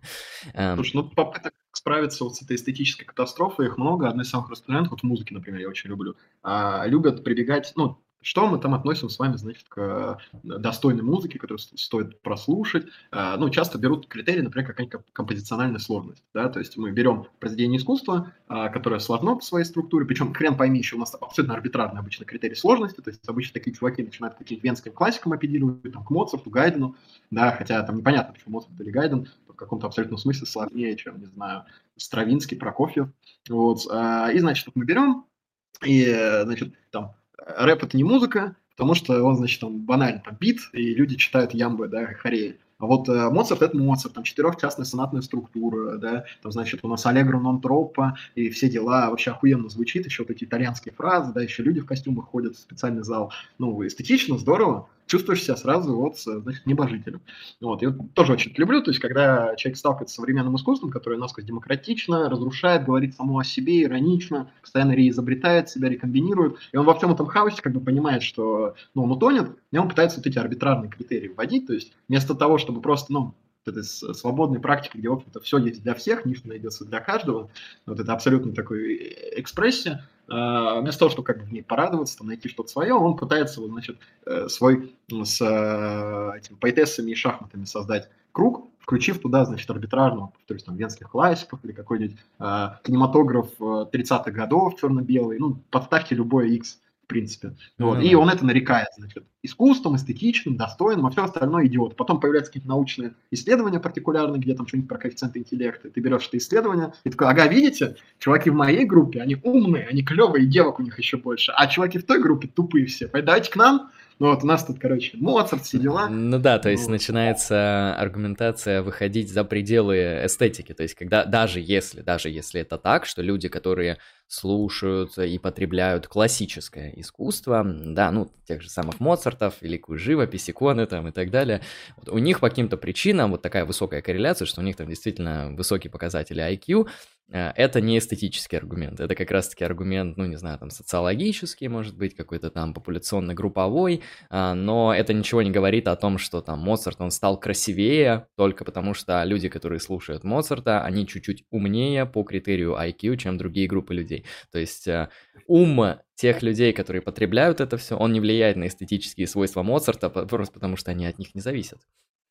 Ну, и, повторюсь, тоже тут очень... Ну, обычно после этого прибегают к чему, повторюсь, вот там вроде сложности, да, композициональной. Но mm-hmm. опять, э, обычно я такие рассуждения слышу от людей, которые в искусстве совсем не разбираются. То есть, когда человек начинает там говорить про композициональную сложность, но он берет на себя время доказывать, почему а, фриджаз Арнета Коулмана, а, да, он, значит, менее сложный, чем какая-нибудь там баллада Шопена или Ноктюрн. Потому что mm-hmm. с точки зрения чисто музыковедческой там еще поспорить можно, да, и всякие ну, да, да. Ну, авангарды. Сложность, я с тобой абсолютно согласен, довольно плохой критерий, потому что, ну хорошо, Моцарт сложный, предположим, но вы когда-нибудь видели современный дабстеп? То есть там как бы по структурному наполнению может быть намного сложнее просто все, чем какая-либо ну, опять, там... Сложность может быть количество голосов, количество партитур, количество инструментов. Да, Возьмем да. Шонберга. Шонберга вообще безумно сложная, вот его, значит, программа, ну, его музыка, а, которая там додекафония, 12-ступенчатая, когда, значит, серийная музыка. Серийная музыка авангардная заключается в том, что ты не берешь какой-то, ну, э, да, традиционные люди работают там с музыкальными ладами, какими-то гаммами. У тебя есть заранее заготовленная, так скажем, структура вот эта базиса музыкальная, с которой ты можешь нотку для мелодии брать.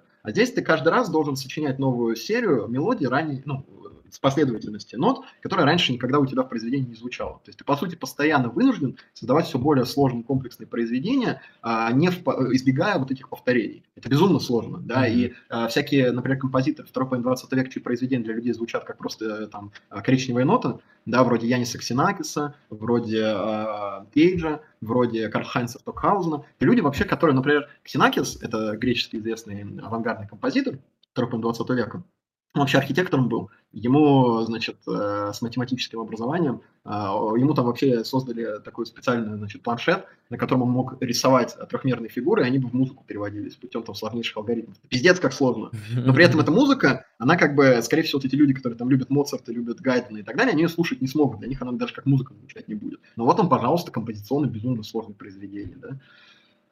Вот так вот. Да, ну, с критериями всегда сложно. Сложность довольно слабый, на мой взгляд, критерий. Лучше уж говорить про какую-нибудь там гармоничность. А, он тоже, ну, как говорится, слабый, как такой критерий для оценки, но, по-моему, он лучше, чем сложность, потому что сложность можно, не знаю, Ctrl-C, Ctrl-V, э, наспамить себе там трек на 30 минут, вот тебе сложный трек. Я хотел три кейса разобрать после твоего много замечательного э, спича, посвященного анализу эстетики. Спасибо, Павел, отлично. Э, очень интересно, мне, мне понравилось, потом даже переслушивать буду. Э, я бы хотел вот э, прокомментировать один момент, э, первый, который я вот выделил. Ты вначале говорил э, как раз-таки вот э, сталкивая Канта и интуитивизм э, в вопросе того, что а, ну, точнее, не сталкивая, а почти показывая, что они на одной позиции, а, показывая то, что некоторое эстетическое произведение мы можем интуитивно распознать для себя как, а, ну, красивое, предположим, хорошее, качественное, да, возвышенное, еще какое-нибудь. И в то же время мы можем точно так же распознать его как то, которое нам не заходит, не нравится и вообще не в тему, вообще не, не, не то, фигня, стрёмно, некрасиво. А, и вот ты говорил интересный спич, связанный с тем, что даже если вы восприняли какое-то произведение искусства как то, которое считаете некрасивым и стрёмным, и вам даже какой-нибудь профессиональный критик, какой-то человек, например, даже автор этого произведения как-то смог качественно разъяснить, а, создать нарратив, да, создать интерпретацию, объяснить вам, что имелось в виду, вы все равно вряд ли поменяете свои убеждения. Потому что вы изначально уже чувствуете то, что это произведение для вас не подходит эстетически, и сколько бы вы вокруг него не выстраивали красивых историй, а, свое мнение вы не поменяете. А, но мне кажется, что это не совсем так.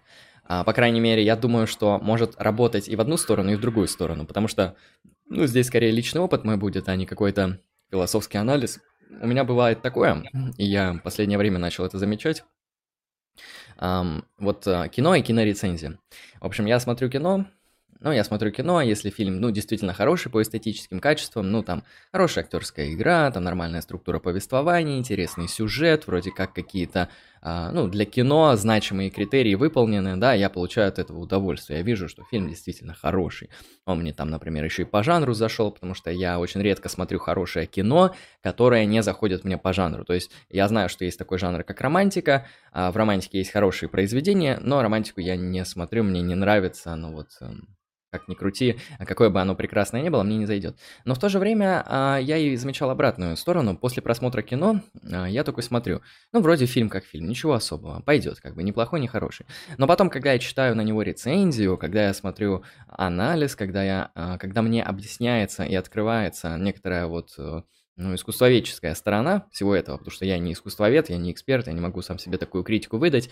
А, ну, по крайней мере, она будет всегда слабее, чем настоящая кинорецензия какого-нибудь профессионального критика.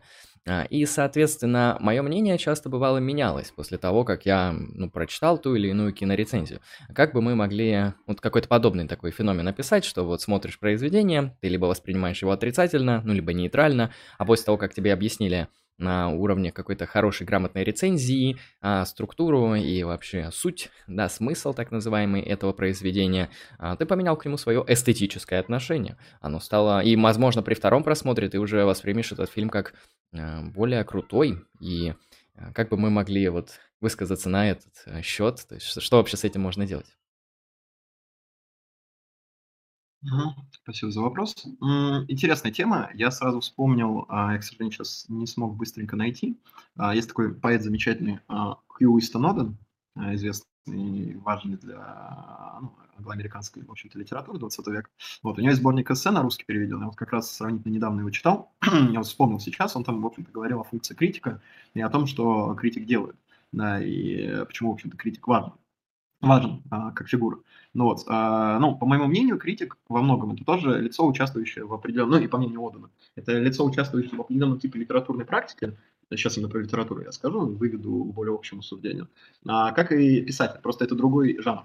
А задача критика это как раз-таки, ну, как скажем, а, задать некоторый э, метанарратив для произведения искусства, для того, чтобы в некотором смысле максимализировать удовольствие читателя или реципиента этого произведения искусства от него самого, а, либо предоставив какой-то новый, более интересный контекст, либо расширив вокабуляр посредством каких-то внимания, обращения на какие-то художественные практики и приемы, которые использованы в этом произведении искусства. Либо он может использовать какой-нибудь дополнительный э, багаж отсылок к другим произведениям искусства и показать какое-то интер- интертекстуальное пересечение, да, например, современной как бы постмодернистской э, литературе, в постмодернистских произведениях искусства, да, вот этот анализ отсылок, да, когда постоянно, там, значит, половина подкастов про кино, половина э, рецензий, оно заключается в том, что люди сидят и, значит, такие, о, а здесь на Библию отсылка, да, а здесь еще на что-то, смотрите, какой я умный. Это, э, как знаешь, в э, Red Letter Media есть такой э, зарубежный серии, ну, обзорщиков, известных достаточно кино, вот, они, значит, постоянно там, когда «Звездные войны»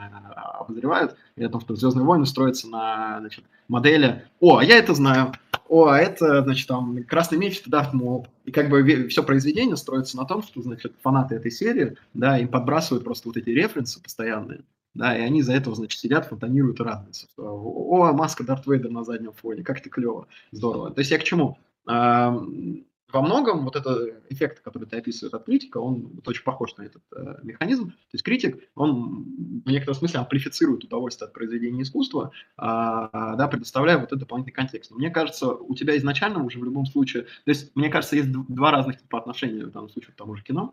Он может быть связан с тем, что ты что-то ценишь как культурный артефакт, как что-то социально-культурно значимое. То есть, например, мне может абсолютно не нравится Тарковский, да, и там какой-нибудь его зеркало, да, как самое известное именно творческое его высказывание. А, но при этом я могу, значит, почитать какого-нибудь замечательного Емпольского Михаила, где он мне опишет, что зеркало – это на самом деле сложная а, нарративная конструкция, подобная сну, а не яви, где, значит, он через почти прустовское восприятие мира разрозненного проводит через свои сновидения, рассказывает что-то о своей матери, о чем-то, все это очень исповедально, красиво, там вот такие приемы используются. Я такой, ну да, действительно, люди много сил на это употребили, да, это действительно там с точки зрения конструкции значительное произведение. Но я не уверен, что после этого я смогу, возможно, даже больше ценить этот фильм. Я даже, возможно, захочу его пересмотреть, чтобы лучше обратить внимание. Но вопрос того, понравится ли он мне в следующий раз в том смысле, а, вот того, найдет ли он меня то, что называется отклик, да, получу ли я некоторое удовольствие, а, а мне кажется, что во многом удовольствие от произведения искусства, это, ну, ну, связано с биографическими, с очень личными моментами, мотивами. То есть э, людям, в общем-то, свойственно и нравится узнавать самих себя вот, в каких-то, ну, в целом в произведениях искусства. Вот, а, и, соответственно, мне кажется, что вот этот функция узнавания самого себя, удовольствия от того, что тебе этот фильм что-то рассказал о твоем личном, вот этом Либенсуэльте, Гусаревском, твоем жизненном мире, что-то сообщил тебе новое, значит, это одно, а другое, что ты просто какие-то формальные приемы оценил, или тебе критик обратил внимание, что там отсылка на то или там на это. Поэтому я бы так сказал, критика, несомненно, это ее функция, и в этом ее в некотором смысле полезность, можно такой термин использовать. А, и действительно, тот эффект, о котором ты говоришь, он имеет место. Мне кажется, этот эффект все равно сам по себе к эстетическому опыту, к опыту переживания, ну, может, тут разные критерии вот этого переживания, да, я обозначил биографический, да, как вот то, что резонирует с твоим жизненным опытом, и что-то тебе позволяет э, рассказывать тебе о твоем же собственном опыте жизненном, да, через, значит, опыт другого человека или через какие-то символические формы. Можем с тобой другой критерий положить, самое эстетического переживания. Но мне кажется, что вот как раз-таки критик, а, он может лишь, э, ну, подстегнуть тебя к этому, он может дать тебе дополнительный инструмент, может дать тебе дополнительные концепции, которые ты можешь применить, но применишь ты или нет, а отразятся они именно таким образом или нет, это ну, абсолютно нет. И можно ценить произведение искусства, прочтя критика как произведение искусства, но при этом все равно, а, значит, не, ну, то есть, э, самый простой, давайте возьмем какую-то мускульную, так скажем, а, форму, а именно комедию. Да, комедия, чем она хороша, ты, значит, смеешься, когда шутка удачна, да, ты не смеешься, когда шутка неудачна. Ну вот, я не думаю, что ну, посмотрев какую-то не смешную для тебя комедию, прочтя критика, который тебе объяснит, как это уморительно, какие там замечательные отсылки на Мольера, что ты после этого опять эту комедию включишь и будешь надрывать живот. Вот теперь я все понял, теперь это дико смешно, да? Ну, наверное, в каком контексте, если ты не знаешь, что такое Вторая мировая война, комедия касается высмеивания, там, не знаю, Второй мировой, и тебе кто-то рассказал, чувак, на самом деле вот все то, что ты не смеялся, ты просто не знал, что там были, не знаю, концентрационные лагеря, еще что-то, вот, а вот на самом деле какой исторический контекст обыгрывает этот режиссер, ну, не знаю, какой-нибудь Тайка Вайтити в этом, Джорджо Кролике, да, там, значит, где он э, вот этими всякими метафорами и юмористическими приемами пытается, значит, сатирически рассмотреть там фигуру Гитлера и так далее. Пример. Да, я не думаю, что узнав, ну, не зная, кто такой Гитлер, посмотрев эту комедию и не посмеявшись, но потом узнав, кто такой Гитлер, и посмотрев обратно, ну, ты будешь надрывать живот. Возможно, ты лучше поймешь какие-то шутки, да, там, или смерть Сталина, ну, исторические вот эти комедии, работа с историческими темами. Но мне кажется, это все же немножечко другое, а, да, что-то начать ценить, начать обращать внимание на какие-то элементы, а, начать, так скажем, иметь диалог с этим произведением искусства, но и в то же время, вот, повторюсь, получить вот то, что эстетики, философы искусства именуют вот этим эстетическим переживанием. а, да, опять, эстетические переживания арбитражный термин, можно стоит там катарсис какой-нибудь туда ввести, не знаю, эмоциональную реакцию, да, там критерии, как многие, например, смотрят хорроры, фильмы ужасов по той причине, что, ну, это, наверное, единственный жанр, который у них вызывает какой-то эмоциональный опыт, да, в действительности.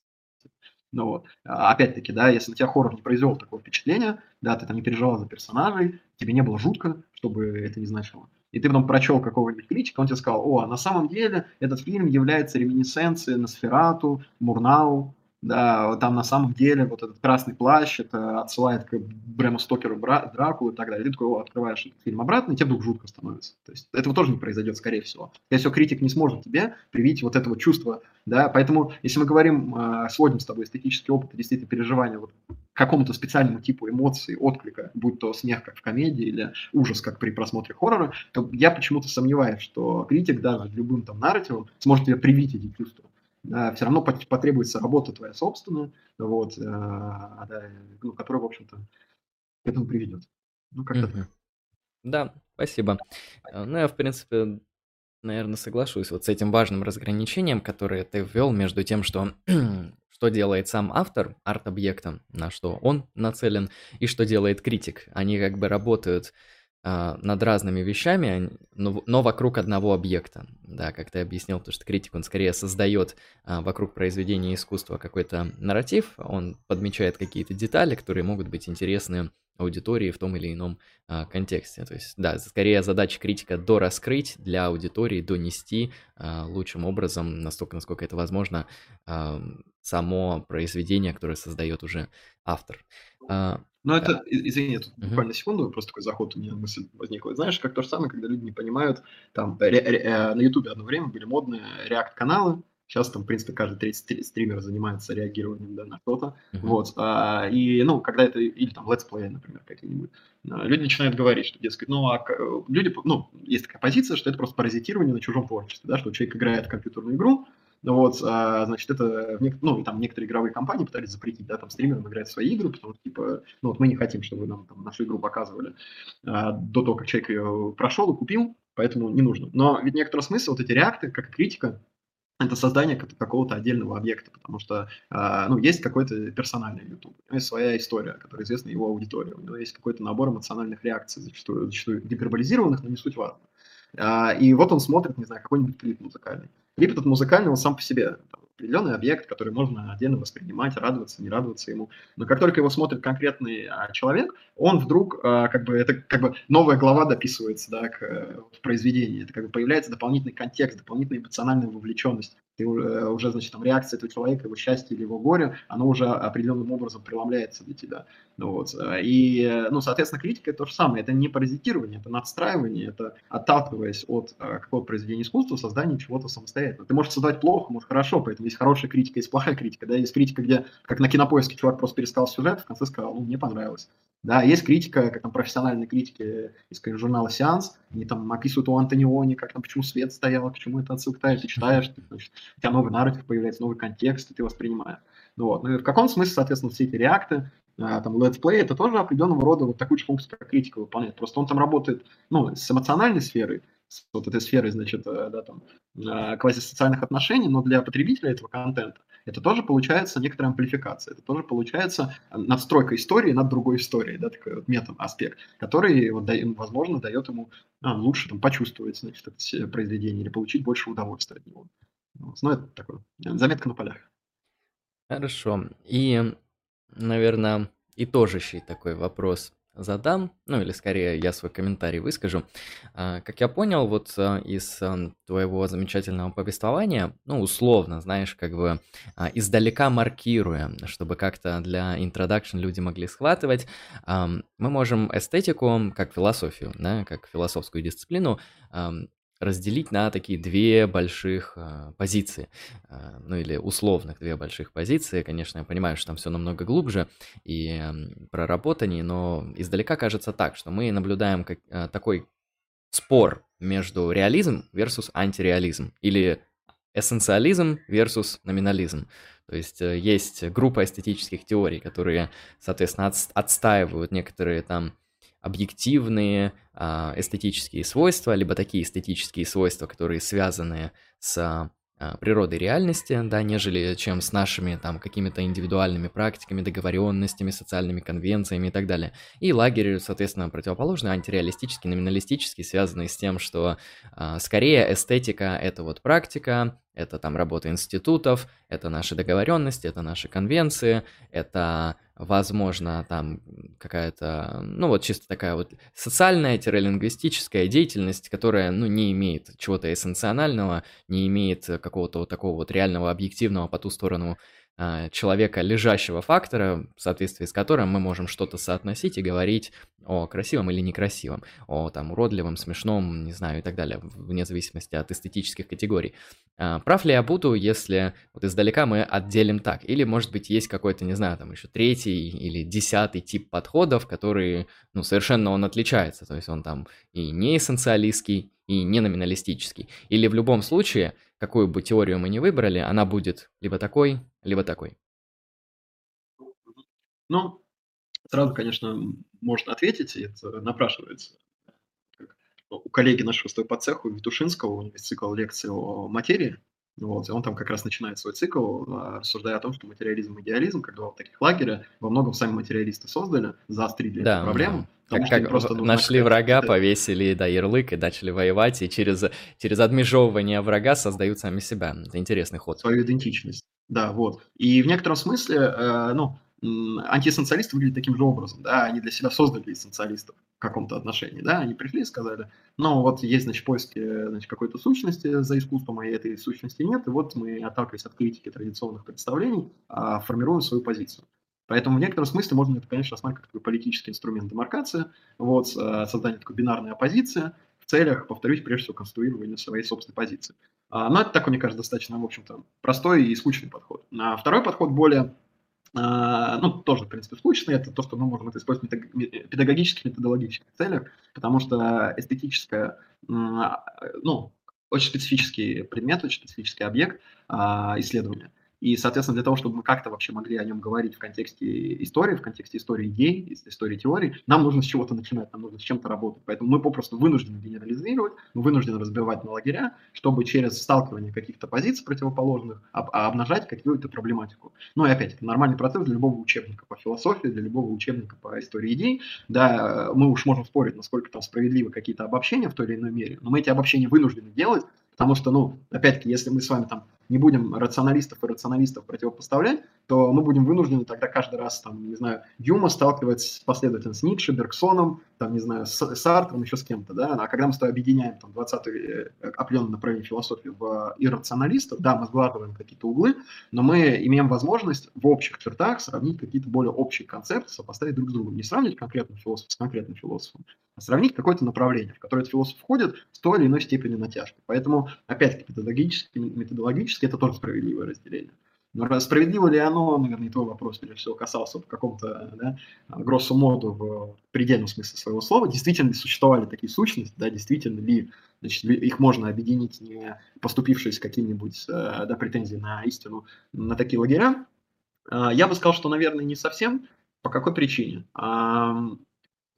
Концепция эссенциализма, а, вот, которую, опять-таки, Поппер вводил, которую отчасти антиэссенциалисты, от которой отталкивались, оно, а, мне кажется, с очень нечеткими критериями. Как и то, когда, ну, многие критики такого направления любят использовать, там, например, э, ну, этот платонизм, да, говорят а, примерно о таком пуле идей, там, в других примерно направлениях. Или, ну, тоже называют это реализмом в смысле средневековым, да, ну, как номиналисты и реалисты противопоставляя, да, потому что белизна существует отдельно от белого коня.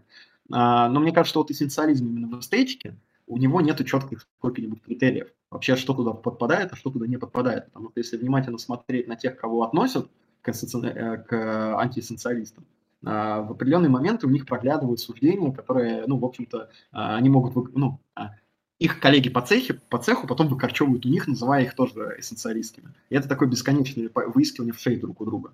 Да, и это мне показывает, что, в общем-то, ну, и нету статьи, а, которые вот ребята из этого круга собрались и написали, там, кто такой социализм, против чего мы боремся. Они постоянно конструируют вот этот образ. Они никогда четко ссылают какому-то конкретному философу. Они там конкретно не сидят и не разбираются в третью критику Канта. Но они просто говорят, вот э, есть эссенциалисты и работают с определенным набором предпосылок. Но, опять-таки, а, я не знаю, Кант, например, нигде прямо не писал, да, что там произведение искусства это что-то, значит, вещь сама в себе, которую мы можем вот взять, описать как необходимые достаточные свойства, поставить на шкаф, и, в общем-то, там оно будет стоять. Да? А он, он, учитывая в целом его философию, скорее всего, он бы что-нибудь такое сделал, да? У него попросту этого нет. Как бы у него нет трактата, который вот так бы выглядел. У него есть там другие трактаты. И то же самое многих других, кого мы можем отнести к эссенциалистам. Ну, в общем-то, повторюсь, у них а, опять Относим ли мы к эссенциалистам тех, кто говорит о том, что красота – это некоторое natural, ну, натуральное свойство, естественное свойство да, объектов, предметов, что красота, она независимо существует. Или же мы говорим, что эссенциалисты – это те, кто а, не соглашаются с тем, что искусство – это просто то, что делают люди, и что все же есть какие-то критерии, где мы с тобой можем определять, что такое искусство, а что такое не искусство. Да? Определять, а, нам не обязательно иметь именно так, тот критерий, что красота – это некоторая витающая там в платоновом мире идей, да, сущность. Мы можем другие критерии вводить и аргументировать их иначе. Эссенциалисты или не эссенциалисты? Я говорю о перцептуалистах. Перцептуалисты, они вообще обращали внимание на чувственный опыт. То есть, ну, мы вообще не касались, это отдельная тема, может, если интерес будет потом. Феноменологическая эстетика, да, в 20 веке в рамках феноменологии. Это вообще другая тема, очень сложная, там, ну, вся феноменология закрученная дико. Но опять там ребята обращаются к внутреннему опыту, к вот этой редукции, значит, эпохе, там, вот вся эта история. Ну, вот, и они там также выводят за рамки э, ну, сам, да, проект феноменологии, это вот в каком-то смысле борьба с эссенциализмом, в том смысле, что мы за скобки выносим все, это не касается содержания да, нашего собственного э, рассудка. Вот. Но при этом они как бы не являются антиэссенциалистами в том смысле, что они говорят, что там, не знаю, понятие искусства или красивого нет. Они просто его рассматривают иначе. Куда их разместить вот в этой дистинкции? Налево или направо? В какой лагерь? И это будет очень тяжело. Я думаю, чем глубже мы с вами будем вот так смотреть, эстетические теории, а повторюсь, как я уже говорил, специфика эстетики еще в том, что есть практическая деятельность в виде художественных практик, и люди, кто эти художественные практики совершает, они что-то свое осмысление предлагают, да, разрозненное и сложное. И если мы начнем копаться и смотреть, то мы вдруг, ну, у нас начнет пропадать вот эта четкая грань демаркационная между эссенциализмом и антиэссенциализмом. И я думаю, в конечном итоге, что у нас останется на руках, это просто критический метод а, подхода к языку.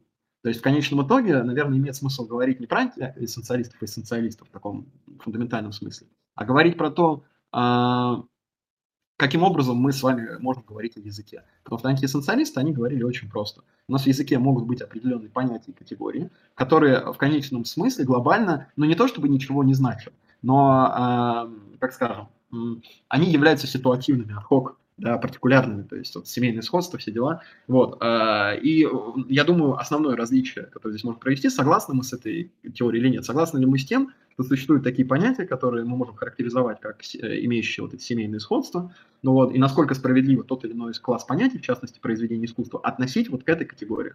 Вот мне кажется, вот это основная вещь, которую мы и на основании отношения к этому вопросу мы можем разделять эссенциалист, антиэссенциалист. Потому что если человек говорит, что тут только семейные сходства, и как бы мы не можем вывести достаточно необходимые условия, ну, как бы все, он, значит, уходит туда, на, налево там или направо, не суть. А если он говорит, что да, мы можем обозначить, уходит туда. Все, и, соответственно, антисоциалисты не касались гигантского вопроса, э, набора вопросов, которые традиционно входят в эстетическую теорию. Они этого дел, не делали намеренно, да, потому что они, ну, как я уже говорил, пытались рассматривать понятие искусства, прежде чем прибегать к там, понятию прекрасного, чего-то еще. Ну вот, соответственно, откуда, ну, мы не, не можем сказать, а, как, что антисоциалист думает по другим вопросам, по вопросам там, прекрасного, красоты и всего такого. Соответственно, проще говоря, короче, это очень узкий шкалярный термин, который в двух смыслах, которые я первый обозначил, его имеет смысл использовать. В смысле глобальной дистинкции, даже в том же отношении, как мы с вами разделяем там рационалистов и эмпириков в 18 веке, наверное, не стоит, потому что для рационалистов и эмпириков у нас большой sample size, у них больше пересечений тем, и они друг с другом прямо дебатировали, как бы, да, у них было понятен предмет обсуждения. А антиэссенциалисты, они полемизировали задним числом, и более того, они еще прозрачно не высказывались по огромному количеству вопросов. Соответственно, как мы можем их объединить каким-то общим термином, если мы в конце концов у них нет ну, окончательно выработанной программы? Скорее, это очень ситуативная вещь, связанная с применением вот того вот понятия семейного сходства и философских штук. А, да, как-то так. Спасибо. А, ну и последний вопрос. На, я думаю, как раз тебе хватит расчехлиться 5 минут на него ответить, и после этого мы закончим. А, что почитать? Вот э, человек пришел, посмотрел, послушал, аналитическая эстетика. А, я думаю, он сразу же услышал из твоего спича довольно благую весть. На русском языке что-то есть, это очень важно. Соответственно, что бы ты посоветовал почитать, чтобы глубже разобраться в данной теме? К каким философам обратиться? Ну, вот сразу расчехляю свой списочек. Значит, э, еще раз не могу в достаточной мере порекомендовать, потому что это, в общем-то, основной источник, а, по крайней мере, от которого я отталкивался, чтобы потом уже англоязычный читать, а, там достаточно приличный а, перевод, это, соответственно, антология «Американская философия искусства». Антисоциализм, э, персектуализм, институциализм. Так и называется, PDF лежит в хорошем, ну, нормальном качестве. Вот, соответственно, если кто-то хочет начать в этой теме, лучше места не найти. Там замечательная вводная статья, там три раздела, посвященные каждому из этих направлений – философии искусства и эстетики. Вы можете даже не читать статьи переведенные, вы можете просто читать вот эти вводные. Они достаточно понятным, хорошим языком, написаны коротенькие, страницы по 15, ну, относительно коротенькие. Если вам хочется совсем короткую версию пересказ всего этого, а, есть статья Салтыкова «Антиэссенциализм», что-то там, что скажу. «Антиэссенциализм и институциализм в теории искусства. Путь к синтезу». Вот. Она вообще там, я не знаю, наверное, две страницы, и она в совсем уж тезисной теме, э, в тезисной форме а, рассказывает то, о чем рассказывал я. Если говорить про конкретных мыслителей, которых стоит читать в рамках этой антологии, то я бы прежде всего ну, порекомендовал три основных статьи. Первое – это Вайтс «Роль теории в эстетике». Да? А, второе – это «Дикий определяя искусство». Это для понимания, то есть Вайтс – это для понимания антиэссенциализма, «Дикий определяя искусство» она переведена, можно найти отдельно, э, как сборник, отдельно от него. Это для понимания институциональной теории. И а, для понимания вот именно рецепции Витгенштейна, да, и применения идеи Витгенштейна в философии искусства, а, я бы, соответственно, рекомендовал этого Вильяма Кёника, а, основывается ли традиционная эстетика на ошибке. Она как-то так называется, опять она есть в этом сборнике, ее опять-таки можно найти отдельно. Вот этих трех, Вейтс, Дики и Кёник, я бы рекомендовал читать как отдельных философов, а, Салтыкова «Антисоциализм» как вводную статью, сборник антологии, для тех, кто хочет в это въехать поглубже. А если же вас именно интересует более-менее такая современная, уважаемая да, теория искусства, да, современного искусства, то, повторюсь, сборник эссе Артура Данта «Что такое искусство?» переведен на русском, относительно свежее издание, ну, там он написал, по его издали либо после смерти, либо близко, то есть там, в 2014-2013 году, то есть это относительно свежая книга. Тоже рекомендую. Она написана простым языком, не требует глубоких познаний в теории искусства современного, ну вот, и, в принципе, работает с теми темами, о которых я говорил. А если на фоне ну, всего этого у вас есть желание там, больше познакомиться с э, современным искусством, вот, с, с ну, с литературой, посвященной именно там, авангарду и всему такому, то, ну, во-первых, я уже рекомендовал на стриме как раз с Василом, а, это Бутова лекция на Ютубе, да, и лекция э, «Гараж», «Гараже», э, «Симметричное неподобие», или как-то так называется, а, и книгу Питера Бюргера я не рекомендовал, но сейчас порекомендую, «Теория авангарда». Вот. А, опять-таки, потому что современная эстетика, современная философия искусства, она вся работает с анализом конкретных произведений искусства. А, опять-таки, если вас интересует, как преломлялись вот эти идеи во многом на современной эстетике, современной философии искусства в конкретных а, произведениях, то самое интеллектуально нагруженное направление – это концептуализм. Я вам очень рекомендую. Мне кажется, вообще для философа немножко разбираться и э, хотя бы знать, как выглядит произведение искусства в направлении концептуализма, это очень интересно и здорово, потому что на самом деле, отталкиваясь от них, можно прям там вести философские стримы, статьи писать, это все дико интересно. В частности, повторюсь, у нас есть замечательная школа, замечательное направление – московский романтический концептуализм, просто московский концептуализм. Ему посвящено очень много книг, ну вот, там тоже очень интересная концепция, они пытались философски осмыслить то, чем они занимались, то, что они делали, вот, поэтому чрезвычайно рекомендую. Поэтому первая часть моя была посвящена тому, что про антисоциализм, концепт, э, институциализм, но если вас тема интересует, рекомендую не останавливаться на вот предмете нашего сегодняшнего стрима и разговора, а попытаться немножко в целом ехать вообще, что происходит в современном искусстве, потому что, ну, часто тех лекторов, которые я посещал лично, которые я видел на Ютубе, стримы, посвященные теме не только в русскоязычном интернете-сегменте, посвященные эстетике, очень часто они анахроничны. То есть там повторюсь, ну, рассуждения на уровне 19 века, Резкина и так далее. То есть это не значит, что плохо говорить о, о категориях возвышенной красоты и всяком таком. Это значит, что ну, в, э, практика искусства, она продвинулась очень далеко. Ну, вот, э, и, конечно, продвинулся, наверное, слишком далеко, потому что читать современные произведения, э, современную литературу, современные статьи про современное искусство порой, ну, крайне тяжело, потому что там французские постструктуралисты, Лакан и всякое такое очень хорошо постарались. Там такой э, вокабуляр, что, в общем, да, без э, словаря ты не разберешься. Ну вот, но в общем и целом, повторюсь, мне кажется, для философской образованности, человека, который претендует говорить что-то об эстетике, хотя бы понимать, там, не знаю, а, чем Йозеф Бойс отличается от э, ее просто Эрика Булатова, ну, наверное, стоит, потому что современное искусство, оно настолько раздроблено на такие островки, на такие трайбы, оно настолько разнообразно, оно настолько уникальное, у него настолько у каждого свой уникальный флер, что ну, очень сложно генерализованно говорить о современной эстетике, не скатываясь в обсуждение конкретных направлений и практик в искусстве. Поэтому, повторюсь, если вас тема интересует, не останавливайтесь на вот этих замечательных теоретических выкладках, а интересуйтесь современным искусством, интересуйтесь а, современной практикой художественной. Отлично. Спасибо большое, Павел. Наконец-то мы смогли нормально поговорить об эстетике. Конечно, тема необъятная, и говорить можно не два часа, и не три часа, и не пять часов, и очень-очень долго. Именно поэтому такими сложными темами занимаются а, профессионалы, философы, искусствоведы, ну и другие люди, которым этим всем интересуются. А, спасибо большое, Павел, за то, что он пришел, рассказал, а, донес структурно, интересно, с ссылками, с объяснениями. Мысль мне лично очень понравилась. Надеюсь, зрители, которые смотрели онлайн и в записи, им тоже все понравилось. Вот, будем заканчивать, потому что наше великое время а, поджимается. В общем, спасибо большое, Павел. Если есть какое-то заключительное слово, можешь от себя добавить. И сейчас моя традиция заключительное слово 15 минут. Андрей будет сидеть, на стуле двигаться, чтобы мне идти надо. Да не, мое крайнее слово на эшафоте на этот раз, да, будет э, очень короткое. А, во-первых, я действительно попытался объять необъятное, из-за этого прошу извините, если есть люди, разбирающиеся в теме, которые видели, что я где-то что-то там опускаю или превратно трактую, ну, по крайней мере, не превратно, а как-то очень вообще. Но это вызвано действительно таймингом, и я попытался просто эту новую тему донести вот в какой-то такой более-менее доступной форме. Вот, буду рад там поговорить про иные вопросы эстетики, там, феноменологической, традиционной, которые я опустил намеренно в рамках этого рассказа, это тоже дико интересно.